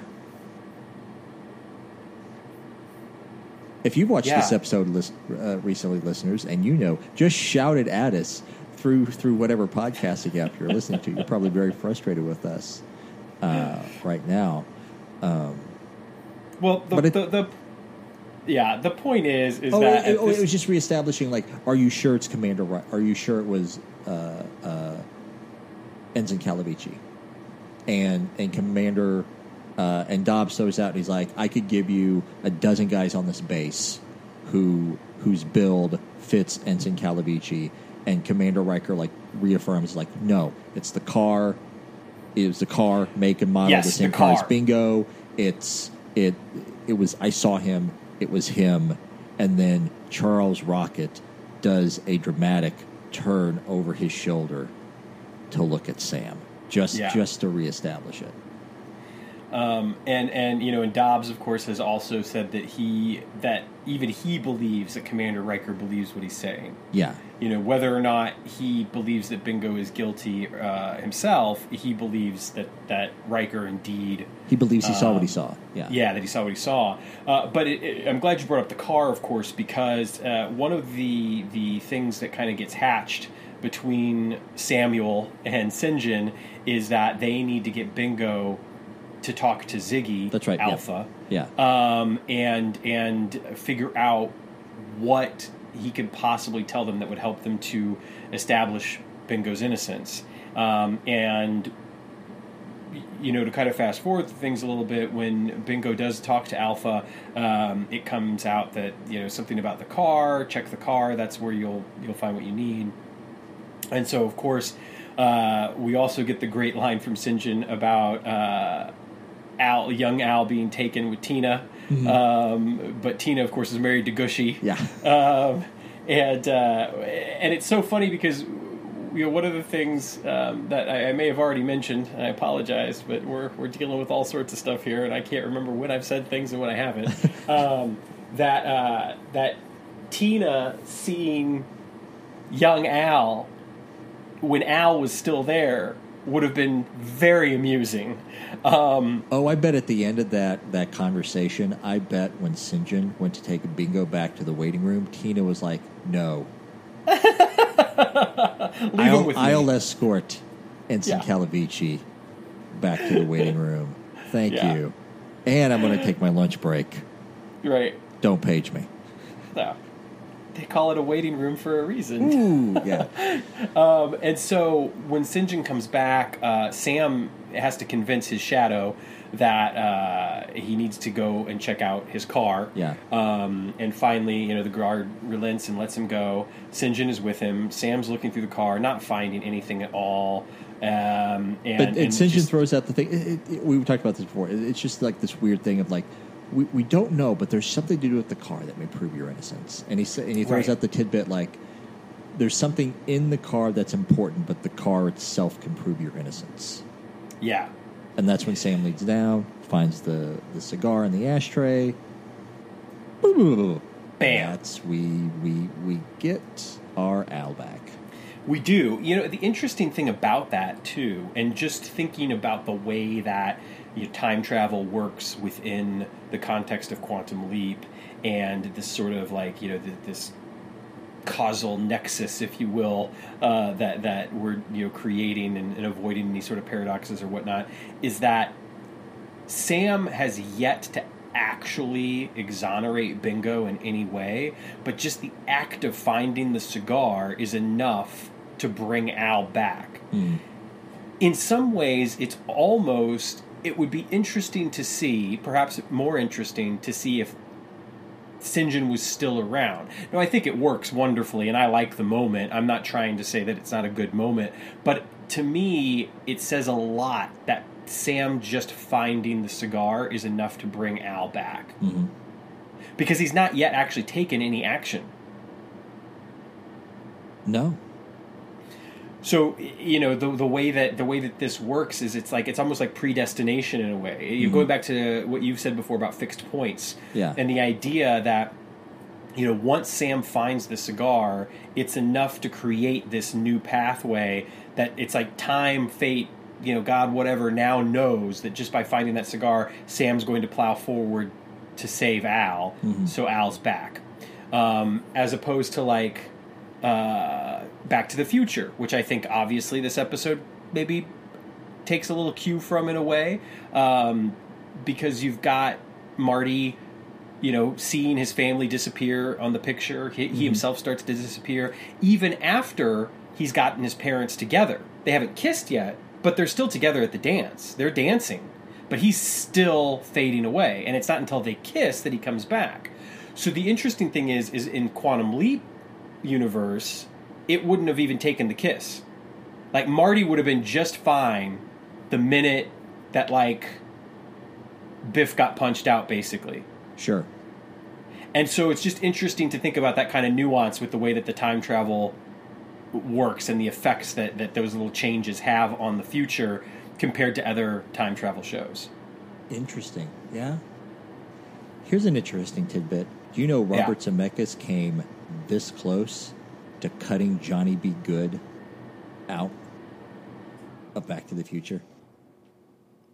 That is Like, almost at the a last- timeline I want to live in. Almost at the last minute, he cut it out because he didn't think the audience would get it.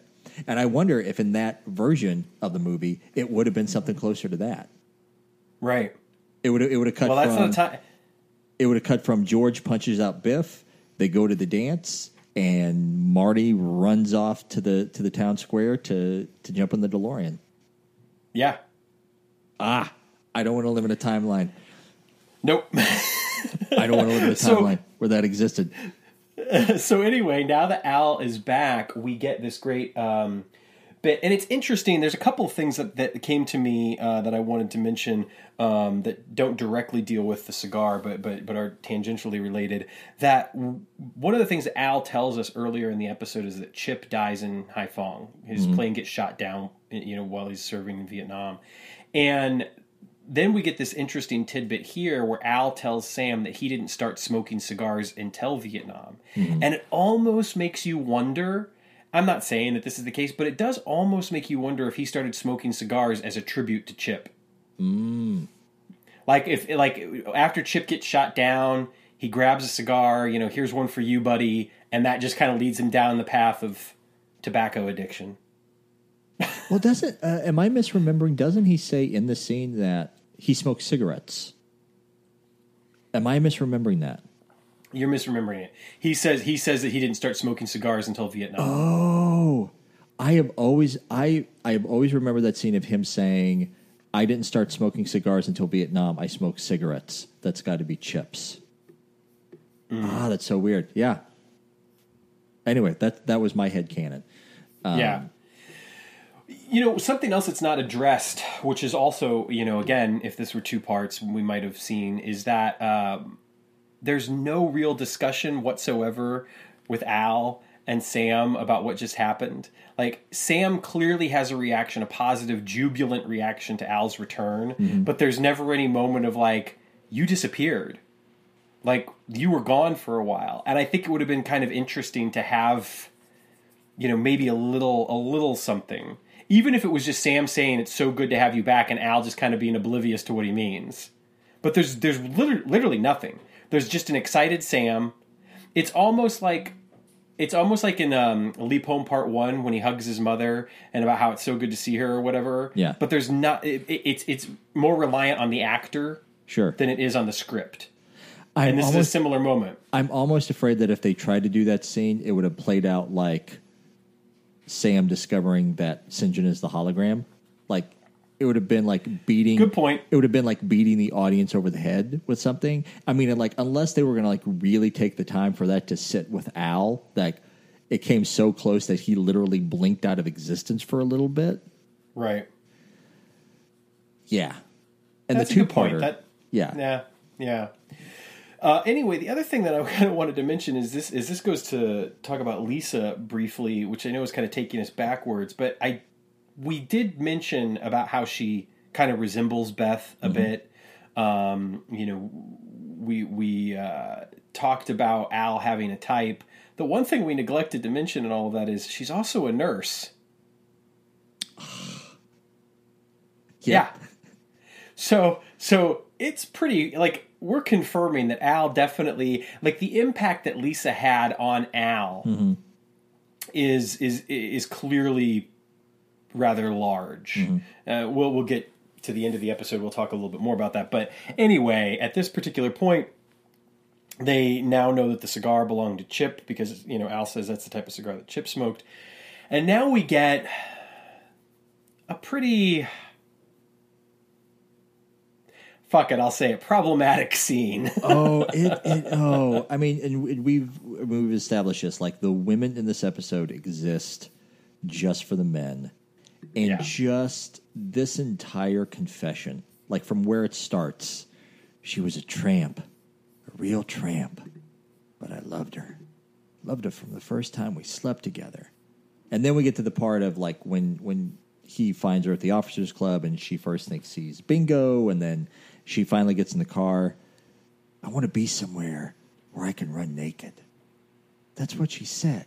Somewhere where I can run naked. Yeah. Yeah. And mind you, this is right after her husband has abused her physically. Yeah. We we slip into like this weird mix of bad Cinemax softcore slash bad film noir writing. Right, and well, and Chip even literally says it's, it was like a black and white movie. you Yeah. know, and it's and it is in black and white.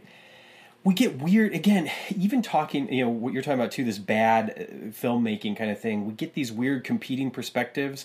Where at one point we see Commander Riker's perspective, standing like uh, you know at the edge of the beach, kind of overlooking all of this. It's really weird and confusing. Uh, it's not shot well enough to really determine whether or not Chip is actually guilty of causing Marcy's death. Um, the the sexual assault itself is sort of ill defined. Like she, Yeah. she does rebuff his advances. He does seem to force forcibly take her you know her her underwear off. Uh, But then it- at a couple big- points, she almost seems like she is into it, and it's just yeah, and Yeah. Like, and it's a thing. It's like, are we looking? You know, Chip is an unreliable narrator. Mm-hmm. Was it actually? Exactly. Was it actually more violent? it's I mean, I mean, it was. I want to clarify. It was actually. It was. It was definitely violent, but was it more like Marcy was not giving him anything at all? Like I said, whereas the way it's shot, Marcy gives him a little bit. Right. And without, you know, being lewd, I think that one could certainly argue about the degree of activity that took place between them Right.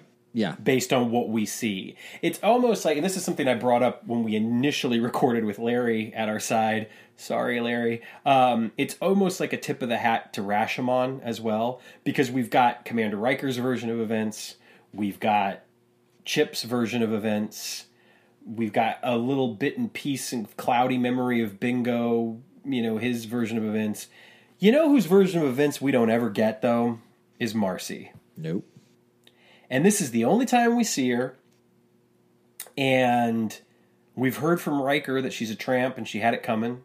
We've heard from Chip In so many words. without him explicitly stating it, you know, uh, she led me on, she, you know, etc. Whatever else you want to say, um, she shouldn't have dressed like that. She shouldn't have been naked. Whatever, whatever, you know, the the boilerplate logic that these dirtbags use. Uh, he tries to offer some sort of explanation for his behavior. Um, and this is, I, I, honestly, one of the critical failings of the episode, in my opinion, is that we do not get a clearer picture uh, or any sort of understanding of who Marcy was beyond being a tramp, being the initiator, being, you know, this plot contrivance who needs to die in order to move things along. Yep. but it doesn't Um, matter because she's not going to die. Well, right, exactly. Because as as Sam is hearing Trip Chip's story and uh, you know him saying that he was uh, truly sorry uh, and that he was going to turn himself in. eh, You know, if if, if Bingo had been convicted, um, Sam apparently has a brilliant idea. We're going to put you in the accelerator and we're going to leap you into you. Yeah. Which does lead us to a nice scene between Bingo and Al in the waiting room. Um, and, you know, there's this conversation about, you know, how do you know it's going to work? You know, you just got to trust me. Uh, would you do it if you were me? I am you. Yeah. And Stockwell's delivery of that is pretty damn impeccable. Like Yeah. it's a really, really nice movie. He doesn't overplay it. Mm-hmm. He doesn't, you know, he he just it's it's a really wonderful moment, and, and you can see kind of etched on his face this this wonderful kind of this bittersweet, almost regret Oh, yeah. looking at the human being he was, mm-hmm. Knowing the human being he is now, and everything Yeah. he's gone through, and everything that this young Al is yet to have, you know, have happened to him, Yeah. especially Beth, you know, being a POW, like all of these things. Uh, he really packs that moment and that line reading Yeah. with all those things and which is which is let's face it i mean it's just a hallmark of, of a great actor Yeah. and he and he He does did, it yeah. perfectly Yeah. I wish we, we, we could have seen more of that in the episode. Uh, but I agree. Like, the, like in so much of the rest of the episode, Al is turned all the way up to 11 because he's freaked out about about the changed history. And in the scenes with Bingo, like he he's just got this very uh, very nice fatherly feel that we don't see in the rest of the series, but we're going to see more in the fifth season when Al starts talking to guests in the waiting room yeah more often. So, so it's interesting. Right. Um, well, and, and, and, and, and to just to, to elucidate just a little bit more on, on Sam's plan is that they want to leap him into himself as close as possible to the night of the murder, and that his objective is then to not let Chip out of his sight. And this sets up an interesting conundrum, in my opinion, because while it makes sure that Chip does not rape and murder Marcy, you cannot help but rest with the knowledge that Chip did indeed rape and murder someone. Yep. And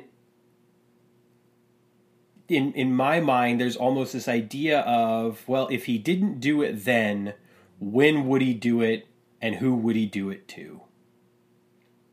Yep.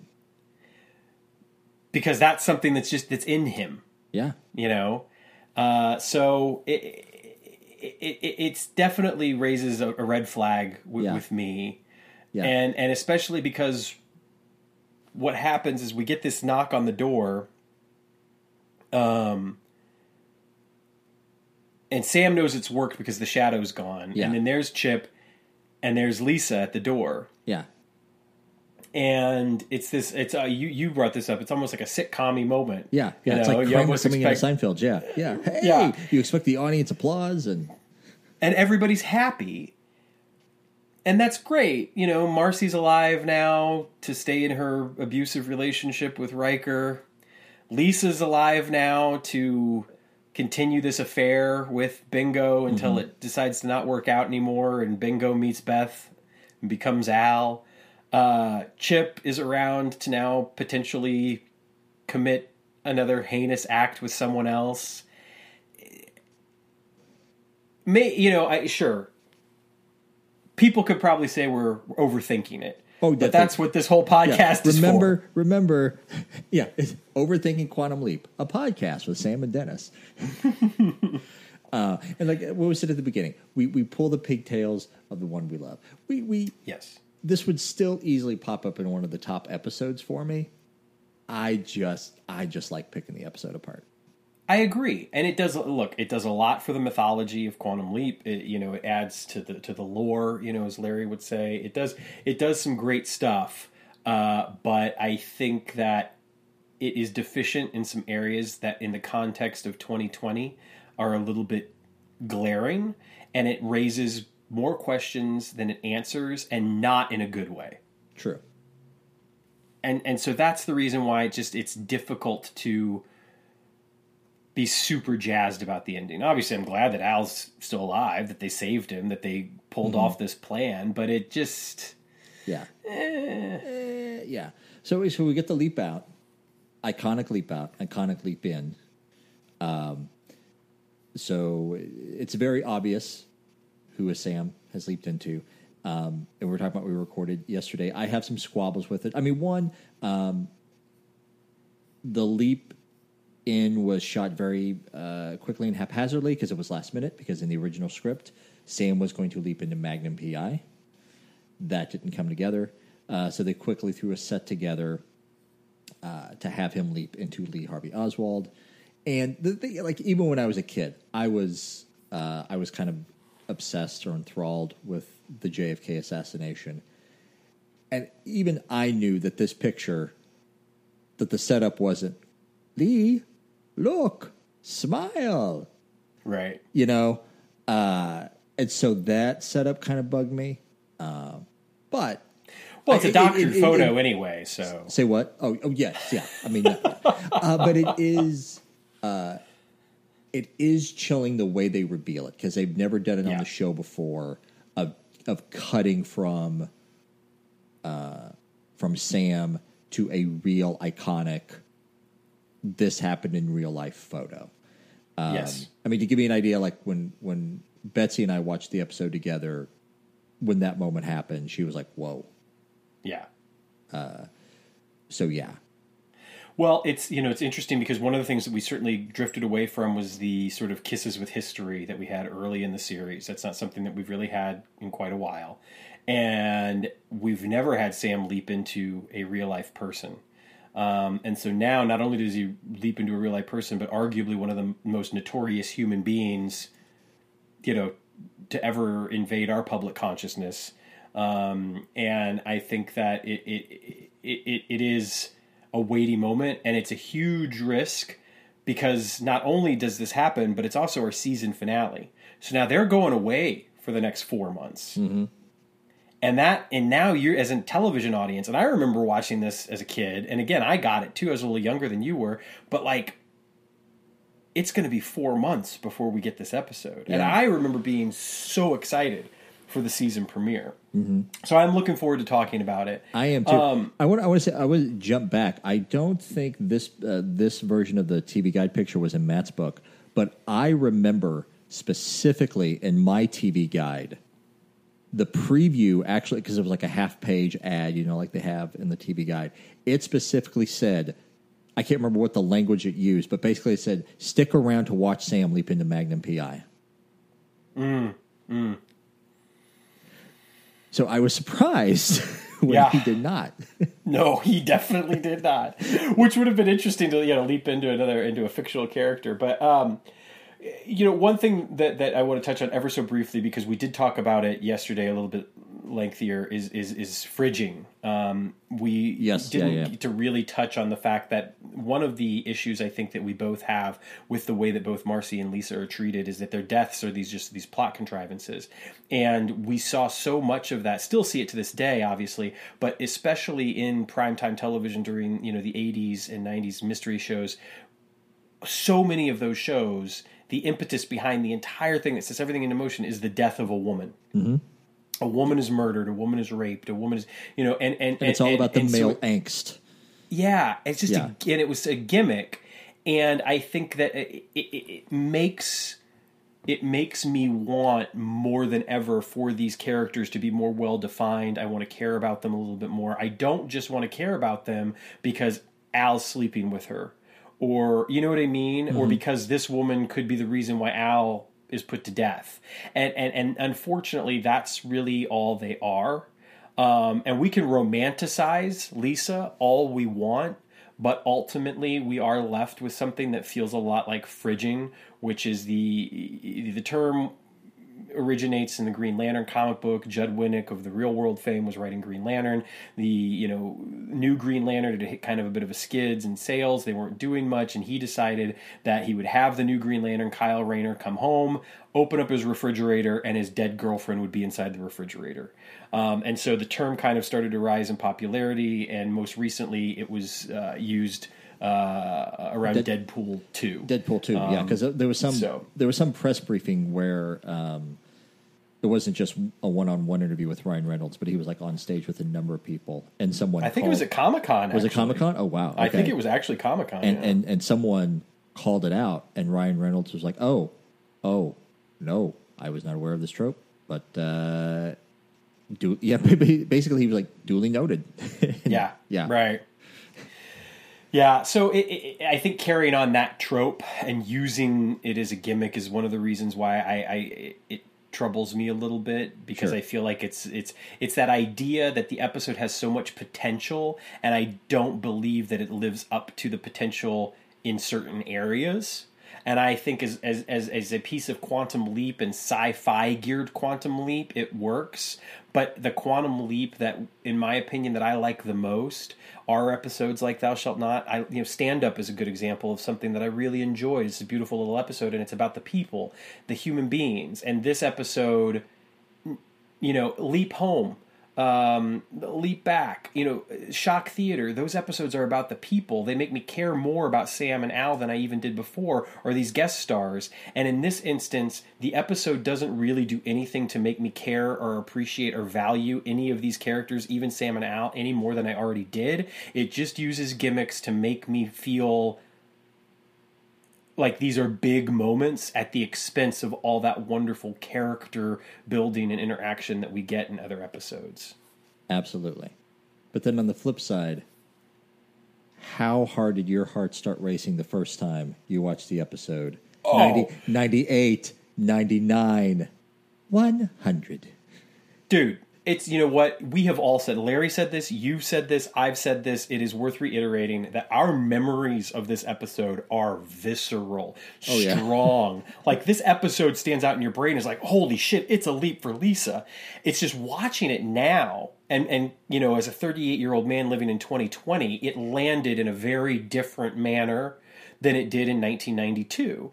Um, and I would and I would argue that if if if I was 38 in 1992 watching this episode, I probably would have you know the geek nerdy guy that I am would have just been like, "Holy shit!" Because again, the conversation is just different now. Yeah. That is You true. know, we look at art in different ways. You know, we Yeah. look at the way that these characters are treated in different ways. So. Yeah. So yeah, that's my that's that's my wrap up of, of a leap for That's Lisa. our spiel, you know, yeah. pull So the pigtails of the ones I love. yeah yes and so next week we're gonna we're gonna uh this is such a podcast trope we're gonna deep dive uh into lee harvey oswald into the episode that don bellisario promised would never happen Are you, you know that story right no, uh, apparently in the pitch meeting to NBC um, for, for like the start of the series, uh, he was very adamant. Like this is about real people. We will never Oh, have yes. Sa- we will never have Sam leap into a, a real person. And I think he literally said it will never be November twenty second, nineteen sixty three, and the president is coming to Dallas. well, he didn't live up to that one. Uh, and we will get into all the reasons why next week. Um, is this a good point? Uh, we should uh, should we uh, throw in Larry's thoughts? Should we throw it to Larry? Let's throw should- it to Larry. Let's throw it to Larry. Hello, Sam and Dennis, and all of you podcast listeners out there. This is Larry Ganny from Pittsburgh, Pennsylvania. Uh, we did try to make this a group discussion last week, but it didn't quite work out thanks to uh, uh, Skype lag. So I'm just going to offer my brief thoughts about A Leap for Lisa. I had done an episode of my podcast, The Guest Room, in which I ranked the what will be my top 10 Quantum Leap episodes. Um, and I had A Leap for Lisa in that top 10 list. I had it as, I believe, my number 10. And I hadn't watched it for a while when I had made that list. And I think that what I was going on was just remembering how I felt the first time I watched it because it's very twisty. Uh, it leans into the sci-fi elements. It leans into uh, the lore, if you will, of, of Quantum Leap. Uh, we get our twist with uh, uh, Mr. Sinjin uh, replacing Al because Al is going to the gas chamber. Um, and then Sam has to figure out how to fix that. In fact, Sam has essentially created an alternate timeline in which things go way worse, but then they get better. And I do agree with Sam and Dennis that, you know, the wrap up, the conclusion of this is a little uh, quick and a little easy and a little unspectacular. Um, I do think that, you know, it doesn't hold up as well as I had hoped, but I still had a lot of fun watching it because it's a fun episode. It's a good episode that could have been a great episode, I think, had the script gone through more of a nurturing process. It does feel a little rushed at times, or uh, as I'm sure Sam and Dennis will mention, perhaps make it a season ending cliffhanger where the final scene of the finale is uh, Sinjin replacing Al, and then we spend a lot more time with Sinjin in the season premiere the following season, which I would have enjoyed because I really like how how little time we get uh, with Roddy McDowall. I really enjoy it. So, so yeah, I, I agree with all those points that you are undoubtedly hearing uh, from Sam and Dennis because I heard them last week too. Um, I just really, uh, yeah, I love Quantum Leap and I love this podcast, and uh, these guys are great. And uh, it was it was a privilege to have been on as a guest, even though you have not heard that discussion. Anything else I'm leaving out? Oh yeah, um, Jamie Walters being dubbed by Dean Stockwell. Bad idea. Bad bad idea. Um, just just let it go, man. Just let him do his voice. He sounds enough like he could be a 20 year old Dean Stockwell. We don't need, you know, 50 some odd year old Dean Stockwell and his gravelly uh, cigar induced voice um, overdubbing. It was it just it sounded really bad. Um, uh, you know, we talked a lot of, as well about you know how the female characters are you know mostly just plot points. Um, especially Marcy, the the wife who was the murder victim, who we don't get to know at all. And yeah, I guess she's saved in the end, but you know, does that matter to any of us? Do we give a shit? I don't know. Um, but yeah, like you know, a little, like I said, a little more nurturing uh, and a little more room to breathe, a little more character development. This would have been much better than it was. So I have a fan wank that I'd like to share with you guys. Um, and uh, I came up with this last week during our discussion. Um, the reason I think that Alpha is able to ascertain where Sam needs to go and look, uh, in this case, into uh, Bingo's really nice Corvette, um, is that under uh, supervision, Alpha is a better computer than Ziggy. Ziggy's always getting messed up. They're they're you know it's breaking down. It has a, a chip and a this and a that and all this other stuff. And honestly, it's disorganized mayhem at Project Quantum Leap. They probably don't have the resources, and Al might not be the best guy to run a tight ship, so to speak, because he's too busy sneaking off into you know the supply closet with Tina. Um, so Sinjin is probably just on the details, getting it done, getting the work done, you know. So we've got a much better computer that has done a better job and knows how to and knows knows what to tell Sam to do. And that's it. That's my fan wank, and I feel very excited that I came up with a halfway decent fan wank. I feel like I am now officially part of the team. All right, so that's about it, and uh, hopefully we can uh, get this together again where I can be back on as a legitimate guest and not as a call-in. Um, so, all right, guys, I'll uh, talk to you next time. And thank you for that, Larry. Thank you for giving your thoughts. And I guess on that note, I think we've pretty much, you know, we've said what we thought about the episode. We said what we thought about this episode three times. We did. yes, we did.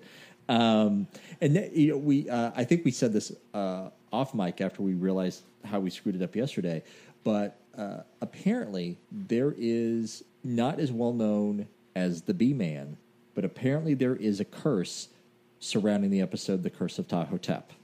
Damn it, you said it. And consider, I don't, I don't think it comes down to the name. I think it comes down to the fact that we dragged the episode so hard, and I think that's why Yeah. we're having the issues now. It gave us a pass on stand up, but Right. Yeah. Came back to haunt us with Leap for Lisa. yeah, Bob Well, Saget. one thing- can, Bob Saget canceled out Ptah-Hotep. Oh, you can't deny the Saget. You cannot deny the power of Bob Look, Saget. I will. I will throw this out there. If any of our listeners are interested in in hearing the original recording with Larry, there is a, certainly the potential and the possibility to upload that at some point to hear our original conversation. Just with the caveat, of course, that the sound quality is not that great. it's a rough That we had some yeah. issues. It's a, it's a little rough, but in the interest of of you know just just throwing it out there, warts and all. If people are interested and they want to hear, they want to compare and contrast. God knows why anyone would want to. Um, I am I am happy to throw it up there at some point. But this is the episode we wanted to get out first. Before that, that you know lived up to to our medium standards. yeah. but anyway, we thank you all so much uh, uh, for for bearing with us and and for you know dealing with our technical issues and deficiencies. Uh, but we will definitely be back next week with a, a jam packed episode covering Lee Harvey Oswald. Um, so thank you all so much. We're gonna leap out of here, Dennis. Until next time. Until next time. See you later. Bye.